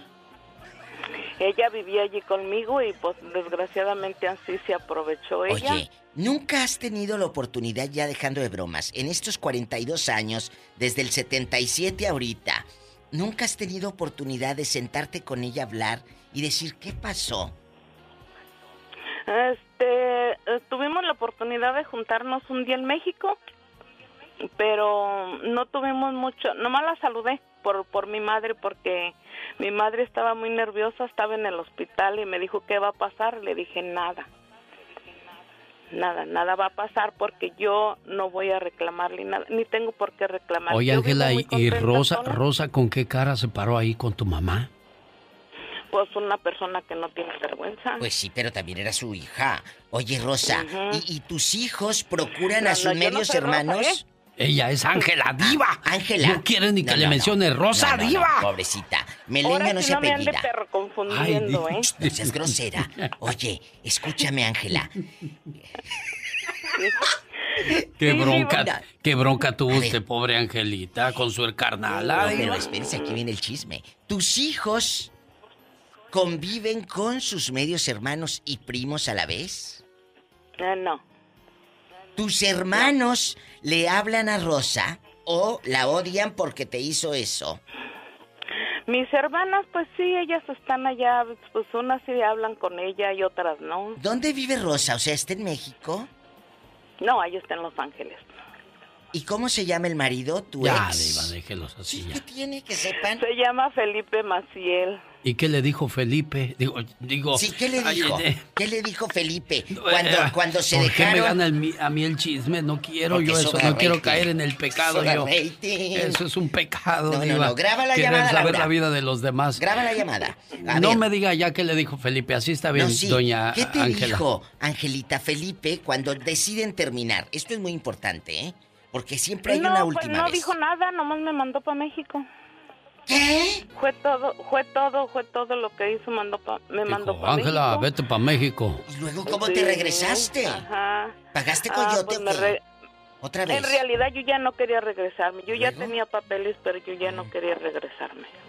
Y luego, por los niños, ¿verdad? Para que estudiaran acá. No, fíjese que un día Eh. este, pues se me metió la loquera y me vine para acá y, y este, eh, aquí estoy, en Fresno. Oye, pero ¿cuántos años tenías? Porque si tu esposo ya tiene cuarenta y tantos años con tu hermana. 42. ¿Cuántos años tenías tú, Ángela, cuando por primera vez tienes una criatura? Tenía 14, iba a tener 15 años cuando ¿Cómo, tuve mi primera niña. 14 años. Y, y ahorita... ¿Y oye, te dolió a, Ángela? No me vuelvo a decir así, ¿eh? No, no, no, perdón, Ángela. eh, oye, Ángela, ¿qué, qué, qué- a qué se refiere con que te dolió, Alex? Pues cuando tuvo su criatura Ah. a los 14 años, Diva. Ah, yo a esa edad que- es Pues una niña, claro. todavía ni se desarrolla. La ruptura, la ruptura del amor. Pues sí, me dolió mucho, pues claro que sí. ¿Qué pues te era dolió más, tu primer hijo o que tu viejo te haya hecho eso, Ángela? Así es, Ángela. Eh. No, no. Mm, en realidad no me dolió que me haya dejado. No. No me dolió el, el- el que se los haya... de- me dolió todo lo que sufrieron Pero mis sí hijos. te, haya, sí te ha ayudado con tus hijos, Ángela querida. No. Mira qué desgraciado. Bueno, Diva, faltan Qué bribón. 14 minutos ¿Ya para que se acabe la hora. Pobre de Porfirio, pobre de Oscar, que se quedaron en la línea esperando pero- ser atendidos por la Diva de México. pero Pero, esta historia se me hizo increíble. Muy. Cómo Ángela, desgraciadamente, pierde a su esposo, rompe su matrimonio, su propia hermana, a la que se trajo queriéndola ayudar. Y esta dijo: Pues de una vez te ayudo con el viejo. Ándale, para que no ¿qué sufras, tienes? ni Oye, batalles. pero ha de estar bueno el viejo. ¿Tú crees que a uno feo se lo van a quitar? Nah. Pero 40 años juntos. Ha de estar guapo, Ángela, tu ex. Pues sí, pues yo pienso que ha de Pues- estar porque tiene carita de perro bulldog. ¡Sas, culebra al piso y... ¡Tras, tras, tras!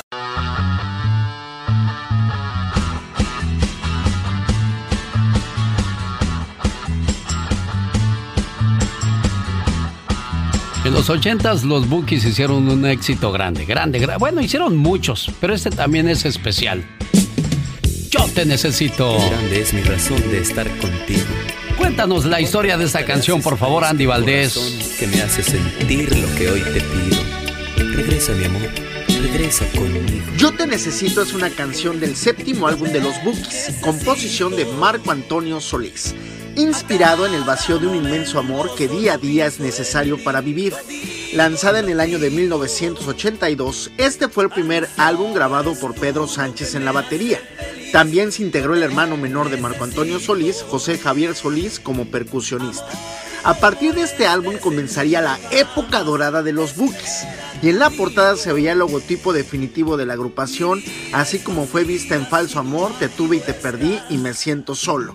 Luego de que Jorge de Ávila se desvinculara de la banda, Pedro Sánchez ocuparía su lugar como baterista, sin saber que en tan poco tiempo lograría un éxito imposible de superar.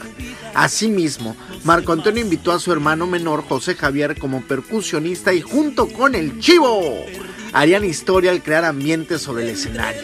La canción se estrenó en la cinta Las Musiqueras de Federico Curiel del año de 1983 como tema de la película, donde la agrupación, junto con Evita Muñoz Chachita y Álvaro Cermeño, entre otros actores más, le daban vida a esa historia, donde los Bookies mostraban sus dotes de actuación, Rápidamente la canción como el grupo subieron como la espuma, colocando el tema en los primeros lugares de popularidad. Yo te necesito.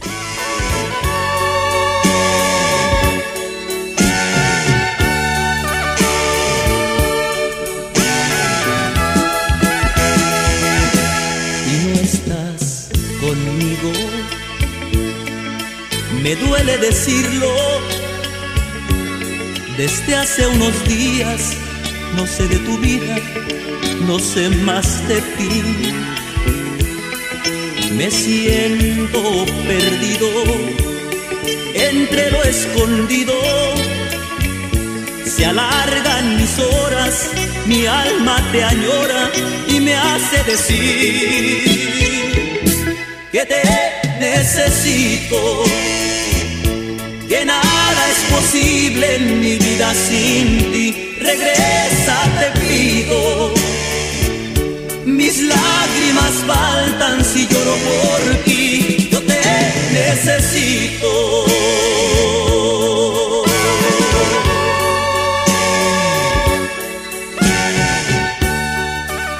Oiga, cuántos datos curiosos de esta canción y sobre todo la historia musical de los Bookies. Gracias, señor Andy Valdés, por habernos dado esa historia, compartiéndola con nosotros como cada mañana en La historia de una canción. Miren, la neta, gente sinvergüenza sobra en este mundo. Como este vato que lo agarró la chota y en plena cárcel le mandó un recado a su jefita. Y si me está viendo mi jefa, pues que me traiga unos lonches, ¿no? Porque pues la verdad traigo un de hambre. Oye, pero hoy es viernes de vigilia. ¿Qué los quieres? De frijolitos, se puede, con huevito. ¡Que alguien me explique! Oigan, ¿y qué creen? ¿Se acuerdan de las cholas de Chalco? Dicen que nadie se mete con ellas. Dicen barrio, nosotros somos las morras de los Reyes Sureños 13, Chalco, Unión de Guadalupe, y este es nuestro territorio. Ah, pues agarraron al Jaino de una de estas morras quien también mandó mensaje desde el bote. A ver, Akira, soy sur 3, soy sureño 13, aquí del barrio. Les digo que voy a ir a, la vir- a ver a la Virgen, pero ¿saben qué? Aquí me enjaularon por Chemo, puro sur 13. Para el barrio les brinda sureños en Dajao. Estudia mucho, chavo. Con mucho estudio puedes llegar a hacer algo. Pero con mucho estudio. Para el barrio les brinda sureños en Dajao. Tú ni con mucho estudio. Ay, pe- pero ya sé de dónde agarró tanta sabiduría este morro. El significado de nuestra ropa es blanco significa paz, negro significa la muerte, azul significa sureños.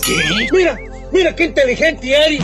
Las gafas aquí significan tristeza, las gafas aquí un- de un barrio pesado y las gafas atrás significa que mi barrio me respalda. Pero, pero a Rondamón nada más le gustan las bonitas, porque también había viejas feas, ¿verdad? Las gafas aquí significan tristeza. Y las sigue habiendo, chavo. Esta fue la nota del día para que usted se ría para el show del genio Lucas.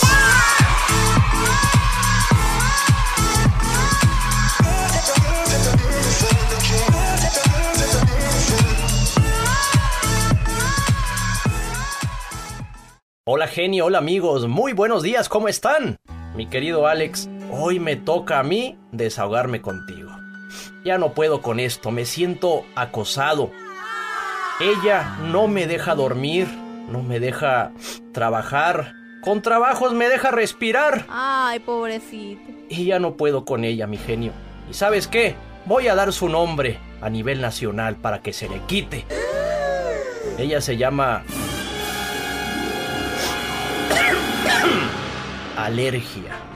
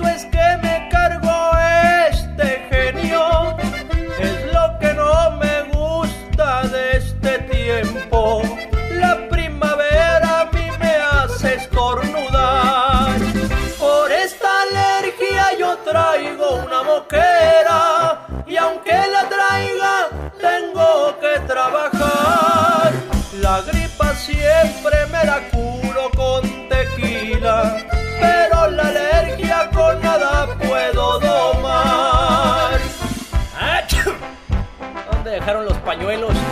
Pásenme uno. Ay, ay, ay, mugres alergias. El genio Lucas. El show. ¿Cómo comienza usted la semana? ¿Bien en casa? Qué bueno. Pero hay muchos hogares donde hay muchas diferencias últimamente y pues han- están optando por el divorcio. Adriana tiene 26 años y Leopoldo 28. Adriana le dice a Leopoldo, quiero comprar otros muebles para la sala. Leopoldo dice, deberías esperarte hasta el fin de año, ¿no crees? Adriana se queda pensando, "Hmm, claro, solo piensa en sus cosas. Pero si se tratara de comprar algo que a él le interesa, ni lo pensaría. Siempre que yo quiero algo, él se opone, es un egoísta. Leopoldo por su parte piensa que no se da cuenta que tenemos muchos gastos por ahora. Además, al fin de año puedo comprarle con mis ahorros lo que necesita. Es una egoísta. Adriana y Leopoldo decidieron separarse después de frecuentes conflictos, convencidos de una serie de interpretaciones equivocadas que cada uno hizo el, uno del otro durante el tiempo que vivieron juntos. Es lamentable que en relaciones de pareja en las que pensar con claridad y corregir los errores es de suma importancia, fallamos, sobre todo en reconocer y rectificar los juicios erróneos que nos vamos formando acerca de nuestra pareja. Siempre asumimos las cosas y nunca las pensamos, y eso provoca que terminemos perdiendo a personas buenas en nuestra vida quizá. Y quienes pagan los platos rotos, sin duda alguna, son los hijos. Oye, papi, ¿por qué ya no quieres a mi mamá? ¿Por qué dices eso, hija? A tu mamá siempre la voy a querer. Me dio el mejor regalo que una mujer puede dar. Me regaló la dicha de tenerte a mi lado, para que me dieras alegría y me hizo muy feliz con ese regalote. ¿Y por qué no estás con nosotras? Pues la vida nos puso al principio en el mismo camino para atravesarlo juntos, pero a mitad del camino nos dimos por vencidos. Empezamos a caminarlo tomados de la mano y llenos de ilusiones. Y Dios al ver que era mucho nuestro amor, te mandó a nuestros brazos para que se hiciera más fuerte lo que ya estaba formado. Y ya éramos tres, agarrados de la mano, caminando juntos y fuimos felices por mucho tiempo. ¿Y por qué te fuiste? Pues las cosas no salieron como en un principio lo habíamos deseado. Quisimos darte el mejor ejemplo y que supieras que éramos la mejor familia para que fueras feliz. Pero tristemente con el paso del tiempo, nuestras manos se fueron soltando poco a poco. Empezaron las discusiones, los problemas de dinero y la falta de trabajo. Eso hizo que nuestras manos a medio camino terminaran por soltarse. ¿Y tú me quieres, papi? Claro que te quiero, mi princesa. Eres lo mejor que me ha pasado. A Dios gracias le doy por haberme mandado a cuidarte y por haberte mandado a mí. Hoy te he fallado. Nunca hubiera querido hacerlo, pero desgraciadamente así fue. No puedo abrazarte. No puedo darte un beso de buenas noches. No puedo irte a dejar a la escuela. ¿Sabes? Soy el papá más triste del mundo, sin ti a mi lado. Papi, ¿por qué lloras? Lloro de tristeza, lloro porque no te veo a diario, porque solo te puedo ver unos días. Porque ya no es lo mismo esta vida sin ti, porque me he perdido varios de tus cumpleaños y porque siento un vacío enorme en mi corazón. Eres el mejor del mundo. Ojalá se pudiera regresar el tiempo y poder cambiar muchas historias, como la que acabamos de escuchar. Lucha por tu matrimonio, si aún queda un poco de amor.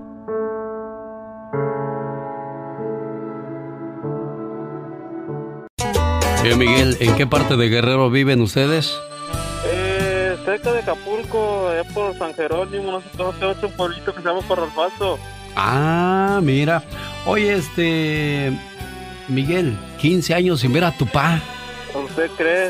Aquí estamos, como muchos. ¿Y qué te dice cuando le hablas? No, pues ya sabe, la esperanza de que uno vuelva, de mirarnos otra vez. ¿Cuántos años tenías cuando te vienes al norte? Pues ya, ya estaba un poco grande ya. Dice la diva, ya estabas mazorcón. Sí, algo así. ¿Ya, ya, ya tenías hijos? ¿Ya tenías familia, no? No, pues aquí, aquí vine a, a casarme. Ah, ¿qué te dijo cuando le dijiste a tu pa, a Francisco, ya me voy para el norte, pa? ¿Qué te dijo? Sí, no, pues él ya sabe que ellos no, no quieren que uno se venga para acá, pues más que nada, pues la jefa de uno es la que más siente. Pero pues usted sabe, decisión de uno y aquí estábamos como siempre. Oye, Miguel, ¿y, y tu esposa de dónde es? Es de Michoacán. ¿Es de Michoacán? Sí, es de No, pues, Michoacán. de seguro ellos decían, cásate con una del pueblo, hijo, para que aquí quede, hombre. Sí, usted sabe, no, pero pues uno, uno, entre más le dice uno las cosas, uno de peor lo hace. Sí, hombre, hasta parece que le pagan a uno por hacerlo, Exactamente. Bueno, estoy buscando un mensaje especial para tu papá. Se lo para, agradezco para saludarlo hoy en el día de tu cumpleaños, de su cumpleaños. ¿Qué, qué Sí. le este qué le quieres decir? No, pues ahí usted sabe unas palabras bonitas para el mejor padre, ya sabes, que, que lo da por, por uno de los hijos, agradecerle todo lo que es, todo lo que nos dio. Hoy es el mejor día para decirte gracias papá, por cuidarme, por cantarme para que dejara de llorar, por jugar conmigo. Tus rodillas fueron mi caballito, mejor que el de madera. Corrimos por muchos campos y me enseñaste a respetar. Aguantaste mis enojos y travesuras. El beso al despertar y otro al dormir todavía no los puedo olvidar, porque lo siento en mi frente y mejillas. Gracias papá, por ser mi héroe, por defenderme, por apoyarme. Te volviste mi amigo, mi cómplice, un ejemplo a seguir. Trabajador como ninguno, puntual, honesto, buen amigo. Te hice desvelar cuando era joven y llegaba tarde por las noches. Y tú preocupado no podías dormir con mamá. Me perdonaste más veces que las que yo te dije te quiero. ¿Sabes? Nunca te había visto llorar hasta que me salí de la casa para buscar un mejor futuro. Pero esa separación nos hizo más fuerte a la distancia. ¿Sabes? Eres un buen tipo, fuerte, sabio, mi guía, mi maestro. Papá, siempre quiero ser como tú. A cada paso que doy, logro entender que me haces falta para cometer menos errores. Y cada mañana le doy gracias a Dios por tenerte como padre. Gracias por todo, mi querido papá. Señor Francisco, buenos días.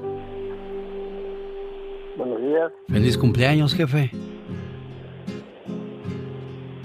Aquí está su muchacho Miguel Ramos. Miguel, ahí está tu papá Francisco. Papi. ¿Qué, mijo? ¿Qué soy yo? ¿Qué se puede? ¿Eh? ¿Cómo está? Feliz cumpleaños. Bien. ¿Cómo se la está pasando? Bien, ahorita. Sí. Ya estuvimos bailando. Eso, le, le mandaron banda, don, don Francisco temprano. No, aquí con el modular. Oh, puso sus canciones favoritas, esas para bailar, ¿verdad? pues sí. Qué bueno, me da mucho gusto. Pues aquí está su muchacho saludándole desde San Diego, California, esperando pronto echarle la vuelta y sobre todo pues encontrarlo bien de salud, jefe. Ah, muchas gracias. Bueno, complacido con tu llamada, Miguel. Muchas gracias, genio Luca, y se lo agradezco por todo. No, Que pues como- bien y- Como siempre a sus órdenes, un, un placer enorme ser parte de estas demostraciones de amor, sobre todo a los papás, porque nosotros, los hombres, somos muy... A veces pues no encontramos las palabras correctas para acercarnos a, a papá o- y decirles todo lo que sentimos por ellos. Y qué bueno que lo haces en vida, ¿eh, Miguel? Gracias. Esta hora la comienzo con saludos de cumpleaños para Juana Aguilera de Costa Mesa, su hermana María y todos sus hermanos felices de saludarle y desearle muchos, pero muchos años más.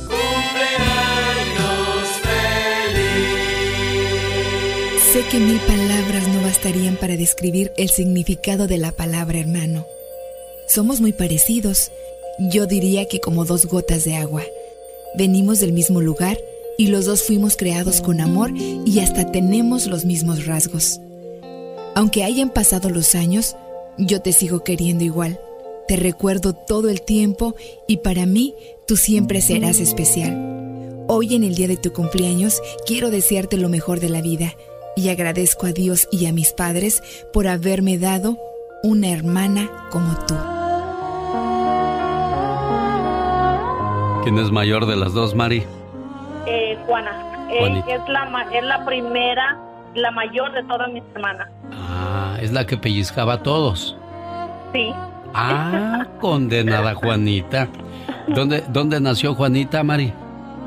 Pues, ay, mira, pues ella, mi mamá y ella dicen, pues, que nació allá en un ranchito de Michoacán, por allá, muy adentro de, de donde casi nada más habían dos o tres casitas. Ah. ¿Y cómo se llama ese, ese ranchito? No estoy segura si es La Tijera o Villanueva. A ver, vamos a preguntarle mejor a ella. ¿Dónde está el ombligo, Juanita Aguilera? ¿Dónde, ¿Dónde naciste, niña? Eh, nací en... Oye, pues yo ni, sé dónde. Oh, que la canción. Ya no eres ni de aquí ni de allá entonces. Oye, y si... mi mamá sabe dónde nací. Oye, ¿y si pellizcabas bien fuerte a todas tus hermanas para que se alivianan? Oh, sí. Ah, bueno. Ah, bueno, para que se alivianen, ¿verdad? Sí. Es por eso que la queremos tanto, porque pues es la mayor y pues vio por todas las demás. Bueno, pues saludos a la gente de Michoacán, ya lo saben, hay fiesta en la casa de María Aguilera, su hermanita María y todos sus hermanos, felices de, saludar. Juana, a Juana. es Juana, ah, ah, no, mía. Ay, Juana es la cumpleañera. Sí, seré, sí, seré, no les digo. Juanita Aguilera, muchas felicidades, preciosa.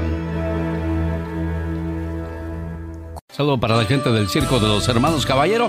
Oiga, le mando saludos hasta Michoacán, en Zaguayo exactamente. Vive doña Lupita Ochoa y su hijo José Gómez. Feliz de decirle, mamá preciosa, te quiero mucho. A ti, no me he dado tiempo para decirte lo mucho que te quiero. Ten la seguridad que lo hago en silencio en mi oración. Has sido mi confidente, mi amiga. He robado tus años siempre a mi cuidado. Robé tus horas de sueño en mi enfermedad.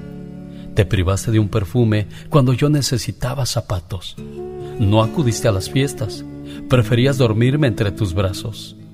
La vida ha hecho estragos, pero no han sido en vano, porque aún en la adversidad te mantienes de pie, dejando en mí la semilla que hoy da frutos. Conozco la sabiduría para cambiar lo que está mal. Sé diferenciar lo bueno de lo malo soy auténtico, amo la vida. Y todo esto gracias a ti. Gracias por ayudarme a ser una persona digna y formada. Gracias por todo, mamá. Buenos días, doña Lupita. ¿Cómo está usted? Bien. Qué bueno, me da mucho gusto saludarle aquí en su zaguayo y aquí está su José, oiga. Sí, muchas gracias. Ahí está tu mamá, José. Buenos días, mamá. Muchas felicidades. Buenos días, mijo. Mm, la quiero mucho y pues ahora pues, va a regresar para acá para, para estar juntos otra vez. En cuanto pase, en cuanto pase todo esto para que vuelva toda la normalidad, ¿verdad, doña Lupita? Sí, para poder estar allá con él. Bueno, cuídeseme mucho y que se la pase bonito, ¿eh? Muchas gracias a Mi estimado José, complacido con tu llamada, ¿eh? Muchas gracias. Sí, gracias. Dios, lo bendiga. Gracias, buen amigo. 1877-354-3646, el teléfono donde le atendemos con todo el gusto del mundo y donde agradezco a Alfonso Rodríguez y su señora esposa Rosa Rodríguez de Hemet, California, que ya pidieron la colección de reflexiones de su amigo de las mañanas, el genio Lucas. Encuéntreme en eBay. Así que cumpleaños tu papá, Jessy. Claro que sí, Lucas. ¿Dónde, ¿Dónde nació tu papá, oye? En Jiquilpan, Michoacán. Ah, bueno, pues a la gente de Jiquilpan, ya lo saben, hay cumpleañero en el pueblo. Su nombre es Marcos Méndez. Papá, cuando creías que yo no te estaba viendo, te vi colgar mi primer dibujo en el refrigerador. Y contento, corrí a hacerte otro. Cuando creías que yo no te estaba viendo, Debí poner alimento en la taza del gato y aprendí que es bueno cuidar de los animales. Cuando creías que yo no te estaba viendo, vi lágrimas salir de tus ojos y aprendí que algunas veces las cosas duelen, pero que es bueno llorar. Cuando creías que yo no te estaba viendo, te escuché hacer una oración por mí y supe que hay un Dios al que siempre puedes acudir y aprendí a confiar en Él gracias a ti. Papá, cuando creías que yo no te estaba viendo, te sentí darme el beso de las buenas noches y me sentí amado y protegido. Cuando creías que yo no te estaba viendo, te vi preparar un plato de comida y lo llevaste a un amigo enfermo. Y aprendí que todos debemos cuidar de unos de otros. Cuando creías que yo no te estaba viendo, debí dar tu tiempo y tu dinero para ayudar a la gente que no tenía nada. Y aprendí que los que tienen deben ayudar a los que no tienen. Cuando creías que yo no te estaba viendo, debí cuidar nuestra casa y de nosotros. Y aprendí que debemos cuidar lo que nos ha sido dado. Cuando creías que yo no te estaba viendo, aprendí de ti las lecciones de la vida que necesitaba, como ser una persona buena y productiva. Te miré y te quise decir, gracias por todas las cosas que vi cuando creías que yo no te estaba viendo. Las mejores lecciones y el mejor aprendizaje de los hijos en la vida es lo que ven en casa. Por eso, sé un buen ejemplo para ellos, ya que los hijos reflejan lo que somos. Buenos días, señor Marcos. Sí, buenos días, gracias. No, hombre, pues felicidades, que se la pase bonito. Oiga, señor Marcos, ¿en qué año llega a Estados Unidos? Yo llegué en el 83. ¿Ya venía con familia o aquí se hizo de familia? Aquí me hice de familia, oiga. Mire, pues aquí está su muchacho Jesse saludándolo, esperando que se la pase bien en su cumpleaños, jefe. Gracias. ¿Qué quiere decirle a Jesse, señor Marcos? Que lo quiero mucho. Él también lo quiere mucho, por eso hizo este detalle para hacerle saber todo su cariño, amor y respeto y agradecimiento por, por las cosas que haya pasado usted con tal de darle estabilidad y buena vida a su familia. Sí, muchas gracias, oiga, ¿eh? Se lo agradezco mucho. A sus órdenes. Es que creció con el siglo. ¿Qué pasaba en el mundo cuando en 1983 llega el señor Marcos a Estados Unidos? El 18 de julio del 83, Sally Ride. Buenos días, señora María Cruz. Buenos días. ¿Qué es su cumpleaños, niña? Sí. Le traigo un saludo de Estados Unidos de su hija Verónica. Gracias. ¿Y cómo es de Estados Unidos? ¿Lo quiere en inglés o en español, niña? No, en español, En porque es- no sé inglés. Ah, bueno, entonces ahí le va, pues. Mi madre, desde que me vio nacer, ha sido el ángel de mi guarda, que recorriendo su vida me cuida. Su infinito amor no termina nunca, porque es un don que Dios regala a toda mujer. A la medida de Mi madre, desde que me vio nacer, ha sido el ángel de mi guarda, que recorriendo su vida me cuida. Su infinito amor no termina nunca, porque es un don que Dios regala a toda mujer, a la medida de sus corazones y de su tiempo. Si ustedes aún tienen una mamá, cuídenla. Luchen por verla feliz. Ámenla. Díganle palabras que en su cara formen una sonrisa. Ellas merecen todo el amor de la vida y nunca las insultes, porque en sus ojos verás lágrimas, las lágrimas que más tarde te tocará llorar a ti. Acepta sus regaños, son por cariño. Acuérdate que después de darlos se vuelven consejos y da gracias a Dios que hoy tienes quien te regañe, porque algún día estos regaños te van a hacer mucha falta. Tú sabes que ellas siempre quieren mirar que sus hijos vivan mejor. Acuérdate que ella te enseñó a dar tus primeros pasos, al igual que ha luchado para que seas un buen hijo. Siempre seremos unos niños para ellas, no importa los años que tengamos. Las madres son y serán siempre así. Su amor es para toda la vida. Gracias, mamá. ¿Le gustó su mensaje, jefa?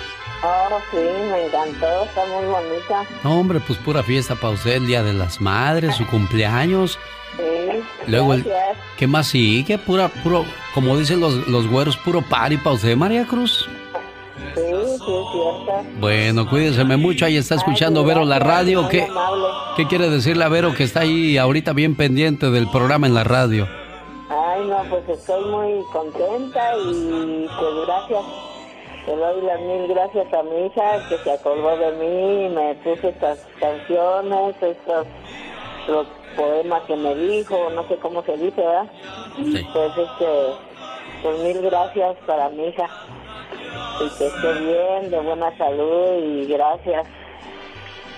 Gracias a usted también por recibir nuestra llamada aquí en Morelia, Michoacán. Ella se llama María Cruz. Anda, dile que te cure. Por favor. Esta canción es con mucho amor para Elizabeth Hernández. De Termal, California, a su hermanita Beatriz se la manda con todo el cariño y con mucho ánimo para que por favor esté fuerte y, y verá cómo con el milagro de Dios su niño se recupera. ¿Cuánto tiempo tiene que le detectaron el tumor a tu niño de 5 años, Elizabeth?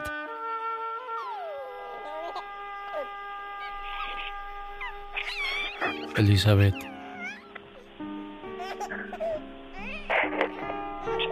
Es bien duro lo que estás viviendo. Uno como padre quisiera que todo el mal que le fuera a pasar a los hijos le pasara a uno. Y ellos, inocentes criaturas, porque tienen que pasar por estas cosas. Su niño de Elizabeth tiene cinco años, tiene un tumor en el cerebro y desgraciadamente es inoperable. Y su hermana Beatriz, pues,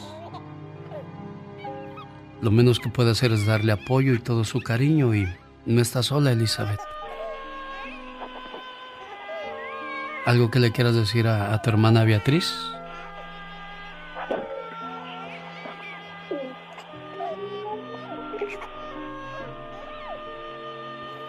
Mucho ánimo y que Dios te dé la fortaleza, amor, ¿eh?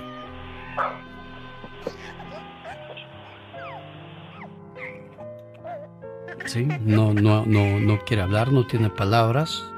Desgraciadamente, apenas la semana pasada los doctores le dieron solamente máximo tres meses de vida a la criatura, pero bueno, eso dijeron los doctores, todavía falta lo que diga Dios, ¿eh? ¡Órale! Esta es otra nueva sección producida por Omar Fierros para el genio Lucas.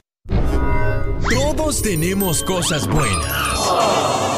Pero al igual tenemos cosas malas. Y usted no me va a decir qué carajo tengo que hacer. ¿Pero qué consecuencias pueden traer esas cosas malas? Infórmate y aliviánate.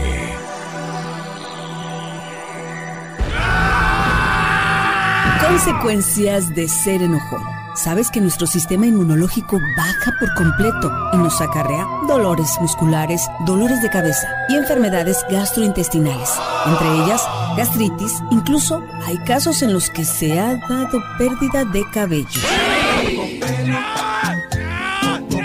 También tenemos las consecuencias emocionales. Cuando estamos enojadas o enojados, se nubla nuestro juicio. Somos capaces de herir emocionalmente o físicamente a la primera persona que se nos ponga enfrente.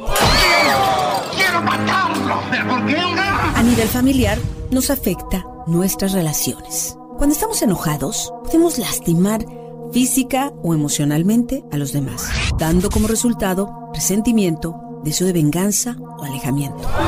El enojo daña tu salud, tus relaciones e impide que rindas en toda tu capacidad. Es importante que sepas cómo se relaciona contigo, cómo lo expresas y qué mitos o creencias equivocadas pueden ser un obstáculo en su manejo. El enojo por sí mismo no puede provocar cáncer. Sin embargo, a raíz de un problema cotidiano de salud en consecuencia por enojos continuos, puede resultar, fíjate nada más, en cáncer. Acuérdate, aferrarse a la ira es como agarrar un carbón caliente con la intención de tirarlo a otra persona, pero eres tú el que se quema. ¿Sabías que Will Smith es el único actor que tiene ocho películas consecutivas? Estallando taquillas con más de 100 millones de dólares. ¿Sabías que el líquido más caro del mundo es el veneno de la serpiente de coral? Pues un litro de su veneno cuesta 36 mil dólares, ya que este veneno puede ser usado como tratamiento para el Alzheimer y Parkinson. ¿Sabías que el caballo más pequeño del mundo mide 45 centímetros de altura? Y solo pesa 26 kilogramos.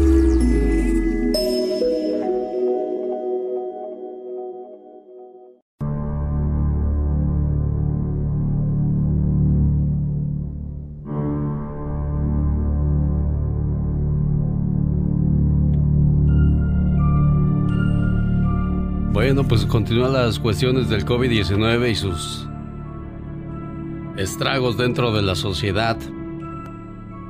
Y en México se confirman 35.022 casos, 19.979 sospechosos y 3.465 muertes. Aquí la pregunta es, por ejemplo, en un pueblo donde no hay muchos doctores, si en una familia de, de 10 se enferma uno, ¿los otros 10 también se enferman, señor Aníbaldez?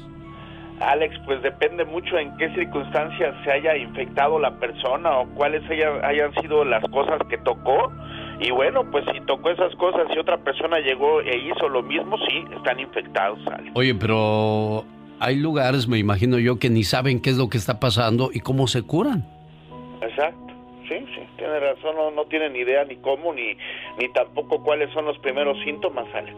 Muchos siguen culpando al presidente Andrés Manuel López Obrador de no obrar de buena manera, pero les recuerdo, y no es por defender a nadie, de que en muchos países pasan por la misma situación. Michelle Rivera, buenos días. Hola, ¿qué tal, amigas y amigos que me escuchan a través del show de Alex, el genio Lucas? Les saluda Michelle Rivera desde México. A ver, amigos, amigas y amigos, ya en serio, ¿de qué se trata? Luego de armar el argüende contra Talía, Eugenio Derbez y el Chicharito Hernández, acusándolos de formar parte de una estrategia general de desprestigio contra el gobierno de López Obrador, y lo más vil, revisé la página de internet del portal informativo de Jesús Ramírez, el vocero del gobierno de López Obrador, acusando sin fundamentos a que las tres personalidades junto con otras pertenecen a un grupo de personas pagadas por el comandante Borolas o Felipe Calderón, pues, y la oposición para golpear a la 4T. Todo todo, todo este argüende para que ayer Hugo López Gatel, subsecretario de Salud, mismo que estaba ahí sentado, yo lo vi riéndose cuando el presidente acusaba a los artistas de complotear en su contra, pidió a enfermeras, enfermeros y médicos que denuncien la falta de insumos médicos para los hospitales, para así poder surtir. Entonces, amigas y amigos, ¿a qué fregados estamos jugando? ¿Para qué piden que denuncien si cuando denuncian no les creen? Y cuando un médico levanta la mano para decir que no tienen materiales, ahí está la horda de troles en redes sociales y también en la radio, como muchos de ustedes comprenderán, sin generalizar, desestimando y haciendo menos una opinión libre, un llamado urgente por la salud de los mexicanos. ¿Acaso no les da compasión? ¿No les agüita pensar que nuestros héroes, el personal de salud, no tiene una maldita bata un cubrebocas o peor, un ventilador para atender a una viejita o un viejito que se debate entre la vida y la muerte.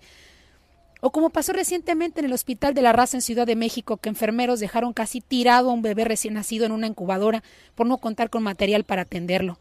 El miedo los lleva a pensar que ellos llevarán esta terrible pandemia a sus familias y a sus hijos. Por eso pasa lo que pasa. En serio, yo te pregunto, ¿puede más la venganza política ¿De verdad no creen que en nuestro país haya personas que se expresen libremente? Les voy a recordar algo muy importante y que no se les olvide. En México hay 130 millones de mexicanas y mexicanos. En las pasadas elecciones, cuando ganó Andrés Manuel López Obrador, solamente 30 millones votaron por él. El resto no le dio el voto. Y eso significa, señoras y señores, que la mayoría no son ni panistas y priistas, y eso se puede defender incluso en las urnas de nueva cuenta. Agarren la onda. Entonces, ¿para qué sale ayer Hugo López Gatel a decir que sí denuncien si no les van a creer? Por favor, de verdad, agarremos la onda. Yo soy Michelle Rivera, desde México. Muchas gracias, Michelle. Consideran que las visas H 1B y H2B son una amenaza para la recuperación económica. Y esto viene a que republicanos piden a Donald Trump suspender visas de trabajo temporal excepto a campesinos. Este grupo de senadores del Partido Republicano envió este jueves una carta pública al presidente Donald Trump en la que piden suspender las visas de trabajo temporal hasta que el desempleo causado por la pandemia del coronavirus regrese a sus niveles normales en Estados Unidos.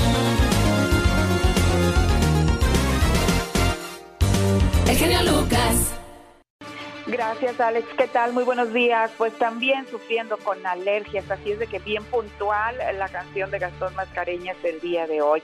Y bueno, pues les cuento que en unos 31 estados ya reabrieron parcialmente los negocios y comercios luego de casi dos meses de cierre por la pandemia. Desde el viernes, algunos restaurantes, centros comerciales abrieron sus puertas al público, pero con restricciones. y reglamentos de sanidad. Aun cuando algunos creen que es muy pronto para regresar a la normalidad, los establecimientos se vieron abarrotados de clientes debido al feriado del Día de las Madres. Por eso a la población se le recomienda cautela y cuando salga, pues simplemente no olvide de implementar medidas de seguridad sanitaria como usar cubrebocas, guardar distancia y riguroso lavado de manos. Y en este mismo tema, el Centro de Investigaciones Pew realizó un sondeo la tercera semana de abril. En dicha encuesta se reveló que una buena parte de los estadounidenses se están manteniendo muy atentos a las noticias. Pero, ¿qué tan nocivo puede ser estar todo el día escuchando noticias sobre la pandemia? El comportamiento humano y de salud mental, los expertos en comportamiento humano y salud mental dijeron al Pew que la gente que mira demasiadas noticias deprimentes puede tener pesadillas, sentimientos de ansiedad y síntomas de trastorno por estrés postraumático y a la larga tiene más probabilidades de padecer alteraciones cardiovasculares. Así que el consejo es siga atento a las noticias para informarse, pero también escuche música, haga una actividad que le entretenga y sobre todo escuche su programa El Show de Alex, el genio Lucas. Y en otra información les cuento que el vicepresidente Mike Pence está limitando sus contactos con personas desde ayer domingo, luego de que un miembro de su staff o personal dio positivo a COVID-19 la semana pasada. El vicepresidente Pence, quien en repetidas ocasiones ha dado negativo en pruebas de coronavirus, limitará voluntariamente su exposición a otras personas, como lo recomienda el Centro de Control de Enfermedades. Alex, hasta aquí la información. Muchas gracias, Pati Estrada. La gente se pregunta, ¿qué va a pasar cuando se reabran los negocios y todo vuelva a la normalidad? ¿La gente tendrá ganas de salir a divertirse? Se agotan en minutos las entradas para la reapertura de Disneyland en Shanghái, China. Luego de tres meses de cierre, el parque de Disneyland en la ciudad china de Shanghái abrió sus puertas con todas las entradas vendidas en su totalidad. Entonces, ¿cuál miedo? ¿Quién dijo miedo, Pati Estrada? Bueno, Alex, es que eh, la vida sigue, debemos de enfrentar la, situación, pero con siguiendo medidas de seguridad. El día de ayer hice un recorrido por algunos restaurantes que avisaron que ya iban a estar abiertos. A mí me da mucho gusto que la economía ya empiece a, reactivarse.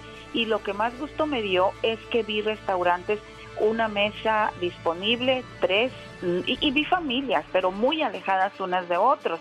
Y bueno, pues también vi negocios donde solamente permitían entradas de 10 personas y el resto a esperar con la sana distancia.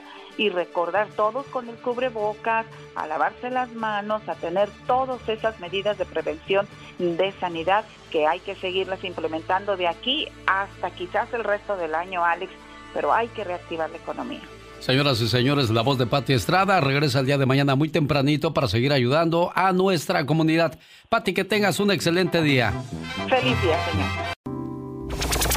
Pati, Estrada. En acción. Oh, ¿y ahora quién podrá defenderme? Comenzamos la semana con la ayuda y voz de Pati Estrada. Hoy lunes. ¿Qué tal, Pati? ¿Cómo estás? Hola Alex, ¿qué tal? Muy buenos días, buenos días a tu auditorio. Espero que hayan pasado un fin de semana bien bonito y pues disfrutando, ¿no? Del Día de las Madres con las medidas de las restricciones porque queremos que pasando esta pandemia usted todavía esté aquí para contarlo. Y bueno, al señor que me está hablando acerca de un problema que tiene con una aseguranza, eh, pues más, más tarde le llamo para explicarle qué fue lo que está pasando y así es de que ahorita deme chance de hacer los noticieros, pero más tarde le llamo. Y decirle a tu auditorio, Alex, que el Servicio de Impuestos Internos, que se conoce en inglés como el IRS en inglés, está urgiendo a las personas a usar la herramienta Obtén mi pago para actualizar la información bancaria. Lo tiene que hacer antes del 13 de mayo. La fecha límite para hacer esta actualización vence el 13 de mayo a las 12 mediodía. ¿Cuál es la finalidad de actualizar la información? Bueno, pues obtener su pago más rápido mediante el depósito directo. Si no lo llega a hacer para esta fecha, bueno, pues no pasa nada, simple y sencillamente su cheque le llegará por correo. Para cualquier duda, pues visite www.irs.com.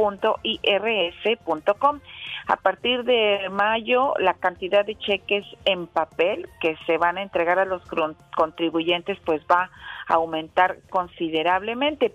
Por otro lado, un señor me dijo el fin de semana que le llegó dos cheques, uno para él y el de su esposa, pero su esposa falleció en enero y me pregunta qué hago. Afortunadamente, el servicio de recaudación de impuestos, el IRS, pues precisamente ya dio a conocer la respuesta a esta inquietud de este nuestro amigo que le mandamos nuestra más sincera condolencia. Y bueno, pues dice el IRS lo siguiente, ¿alguien que falleció califica para el pago? No. Un pago realizado a alguien que falleció antes de recibir el pago debe devolverlo, a, devolverlo al IRS al seguir las instrucciones sobre reembolsos. Devuelva el pago completo. Ojo, a menos que se haya realizado a contribuyentes que estaban casados y uno de los cónyuges aún vive. Es decir, que el señor pues va a devolver los 1.200, pero se va a quedar con los 1.200 que le quedaron. Para devolver el pago al IRS simplemente se pone return to sender, regréselo al al quien al remitente, a quien lo envió. Y pues para más detalles recuerde consultar con un experto en contabilidad, declaración de impuestos, vaya con un preparador de impuestos autorizado por el IRS para que le aconseje y oriente sobre esto que aquí le estamos comentando y que es información que proviene de la página oficial del IRS. Bueno. Pues ahí está entonces la ayuda e información que nos brinda Pati Estrada el día de hoy. Y bueno, y si alguien dice, no, pues ya me cayó, yo me lo gasto. No, no, no, no, no, porque después el IRS va a pedir cuentas, no, no, hay que ser honestos con uno mismo, usted regréselo, porque pues no vaya a ser que después con el tiempo el IRS le pida, oiga, acabamos de darnos cuenta que ya falleció su esposa y le recibimos, nos le mandamos, y el IRS cobra intereses, yo creo que pues hay que regresarlo al IRS. Bueno. Qué bueno es ese IRS que no nos cobra nosotros solitos, vamos a pagarle, Pati. Pues definitivamente, hombre, ¿qué más le hacemos? Y luego aparte se cobra los chinos. no, no, cuidado. acuerdo, en serio, de veras, a mí una vez... No me explico todavía el por qué. Humor con amor. Rosmarie el Pecas.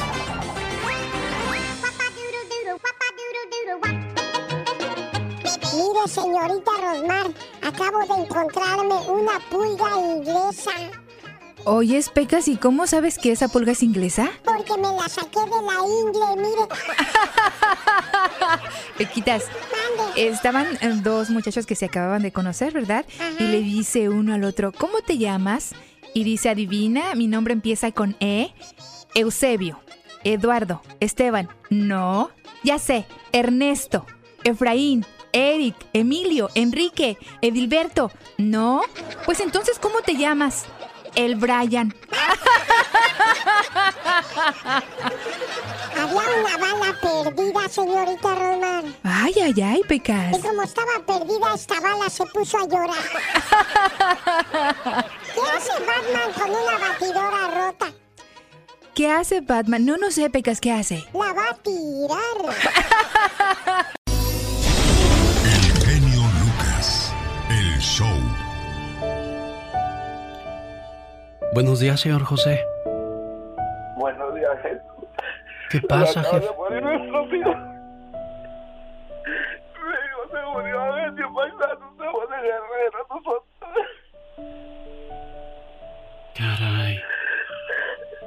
Ya iba a terminar su carrera, él estudiaba mucho. Faltaba un año, encima que se, se vuelve profesional. ¿Qué le pasó a su muchacho, señor José?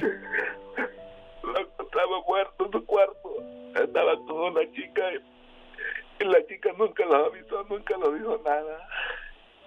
Y yo sé que ella se dio cuenta porque ella sacó su perro del cuarto.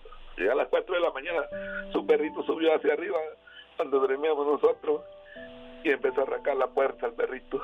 El perrito nunca lo hacía, siempre estaba adentro.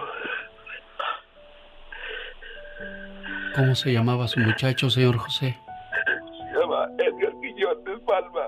Su mamá se llama Sonia Palma y yo me llamo José Quiñones. Ay, Dios, Y ¿qué le- le- un, día, un día antes le dijo, dice, mamá, ya tú vas a trabajar. Dice, ya voy a terminar yo, yo voy a trabajar.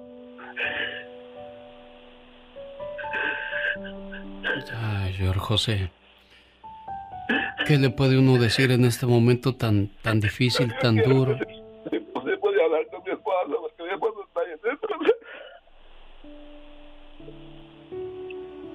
Se la paso. ¿Sí, sí me escucha? Sí, lo estoy escuchando, señor José. Sí, sí se la paso ahorita. Pásemela, por favor. Sí, gracias.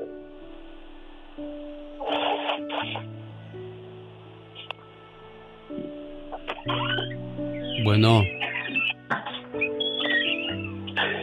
Y creo que ella ya lo conoce a usted. sí, oiga, pues... Sí. Ay, Dios, es que...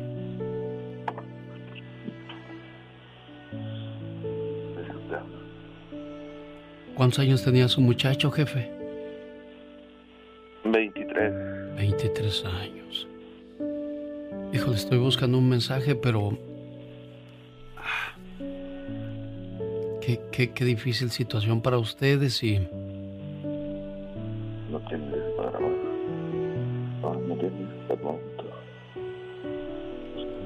¿Dónde está su esposa? Ah, aquí está, problema. Permítame. ¿Cómo se llama su permítame. esposa? Sonia Palma. Ok. Bueno, Sonia. Yo sé que, que cualquier cosa que le diga, cualquier mensaje que le mande no le va a quitar su dolor, su tristeza, su sentimiento. Llore todo lo que tenga que llorar, desahogue su alma para que se salga todo el dolor, toda la tristeza y pueda entrar los recuerdos bonitos, las cosas que vivió al lado de su hijo y que solamente eso quede en su corazón, amor.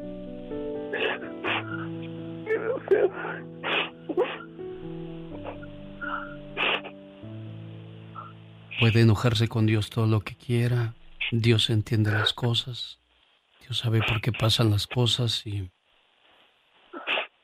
usted y su esposo José tienen que estar más fuertes que nunca, amor. Me imagino que tienen más niños, tienen más gente que, que depende de ustedes y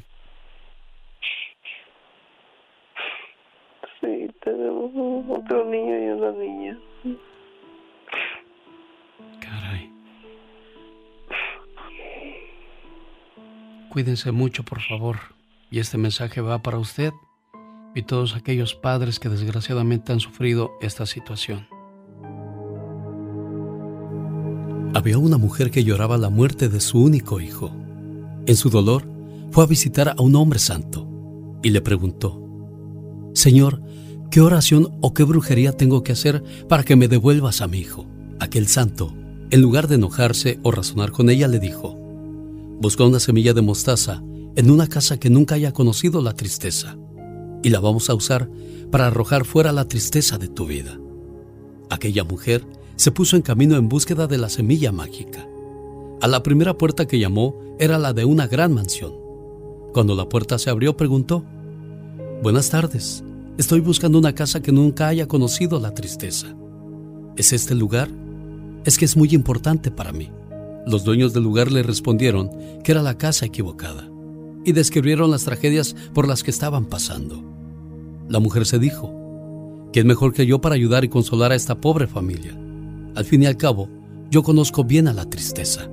Aquella mujer se quedó con ellos un tiempo, pero más tarde siguió buscando la casa que no había conocido la tristeza. Pero a todas las casas que llegaba, escuchaba las mismas historias de tristeza y desgracia. Aquella mujer se dedicó tanto a consolar a los demás que sin darse cuenta, se liberó de su propio dolor. Con el tiempo, llegó a comprender que la búsqueda de la semilla mágica de mostaza había arrojado el sufrimiento fuera de su vida. Si estás pasando por una tristeza o un dolor, nuestras tristezas y penalidades muchas veces nos resultan más amargas cuando nos sentimos solos. En cambio, cuando hay una mano amiga que se extiende para ayudarnos, o cuando hay unos oídos que están dispuestos a escucharnos, las cosas son muy diferentes. Busquemos todos ayudar a los demás, sobre todo conociendo sus necesidades, porque hay muchos enfermos del cuerpo y también del alma. Buenos días, señora Lorena. Buenos días. Yo sé que ustedes no hace mucho pasaron por la pérdida de un hijo. Sí. Tengo en la línea telefónica un matrimonio que les pasó hoy, precisamente esa situación. Que, ¿Cómo ha sido ese proceso para ustedes? ¿Cuál fue el camino más fácil dentro de esta situación tan difícil? Pues, pues todavía estamos viviendo con eso, pero ahí la llevamos, gracias a Dios. ¿Cuánto tiempo tiene que les pasó a ustedes eso? Ya tiene seis años, pero pues es algo que no se supera, no se olvida. ¿Les ayudó un, un psicólogo, un padre? ¿Qué fue lo que más les ha ayudado a ustedes? No, estamos así nada más nosotros. Híjole. Es que no sé, no sé qué decirles a estos padres que llaman al programa en, en esta situación. Sí, este, yo lo conocí a usted, vino aquí a Denver a un concierto que estuvo aquí en Denver. Leo Dan, varios grupitos y ahí lo, lo conocí a usted, lo saludé, me saqué una foto con usted y le dije que, que yo había perdido a mi hijo de cáncer. Caray.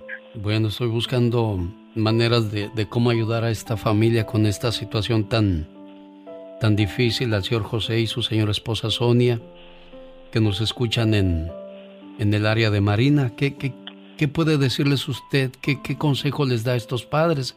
Usted que ya vive ese dolor, porque solamente quien conoce ese dolor puede hablar de ello, jefa. Sí, ah, pues yo con el consuelo que, que tengo es recordarlo a él, que todo el tiempo fue un niño muy, muy alegre. Nunca se quejó de su dolor, nunca lloró, nunca estaba triste. Siempre me decía, le decía yo, ¿te duele esto? No, mami, no me duele. Sonreía todo el tiempo hasta el día que él se fue. Tuvo una sonrisa en sus labios y pues esas son las cosas que... Pues, por eso yo les decía a estos padres, lloren todo lo que tengan que llorar para que salga ese dolor que está en su corazón y puedan quedarse solo las cosas bonitas. Señor José, señora Sonia, pues no sé qué más pueda hacer por ustedes.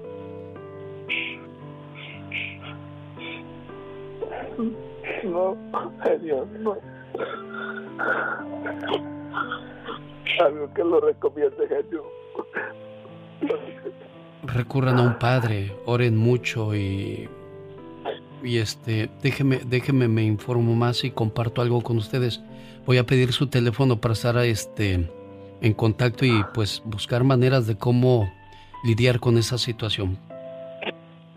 Gracias, gracias. Gracias, Sonia, gracias, José, por tener esa confianza y recurren al programa para, para desahogarse y buscar alivio a su dolor, a su pena, a su tristeza y les abrimos el corazón, los brazos para, para que se desahoguen y, y saquen su pena lo más pronto posible.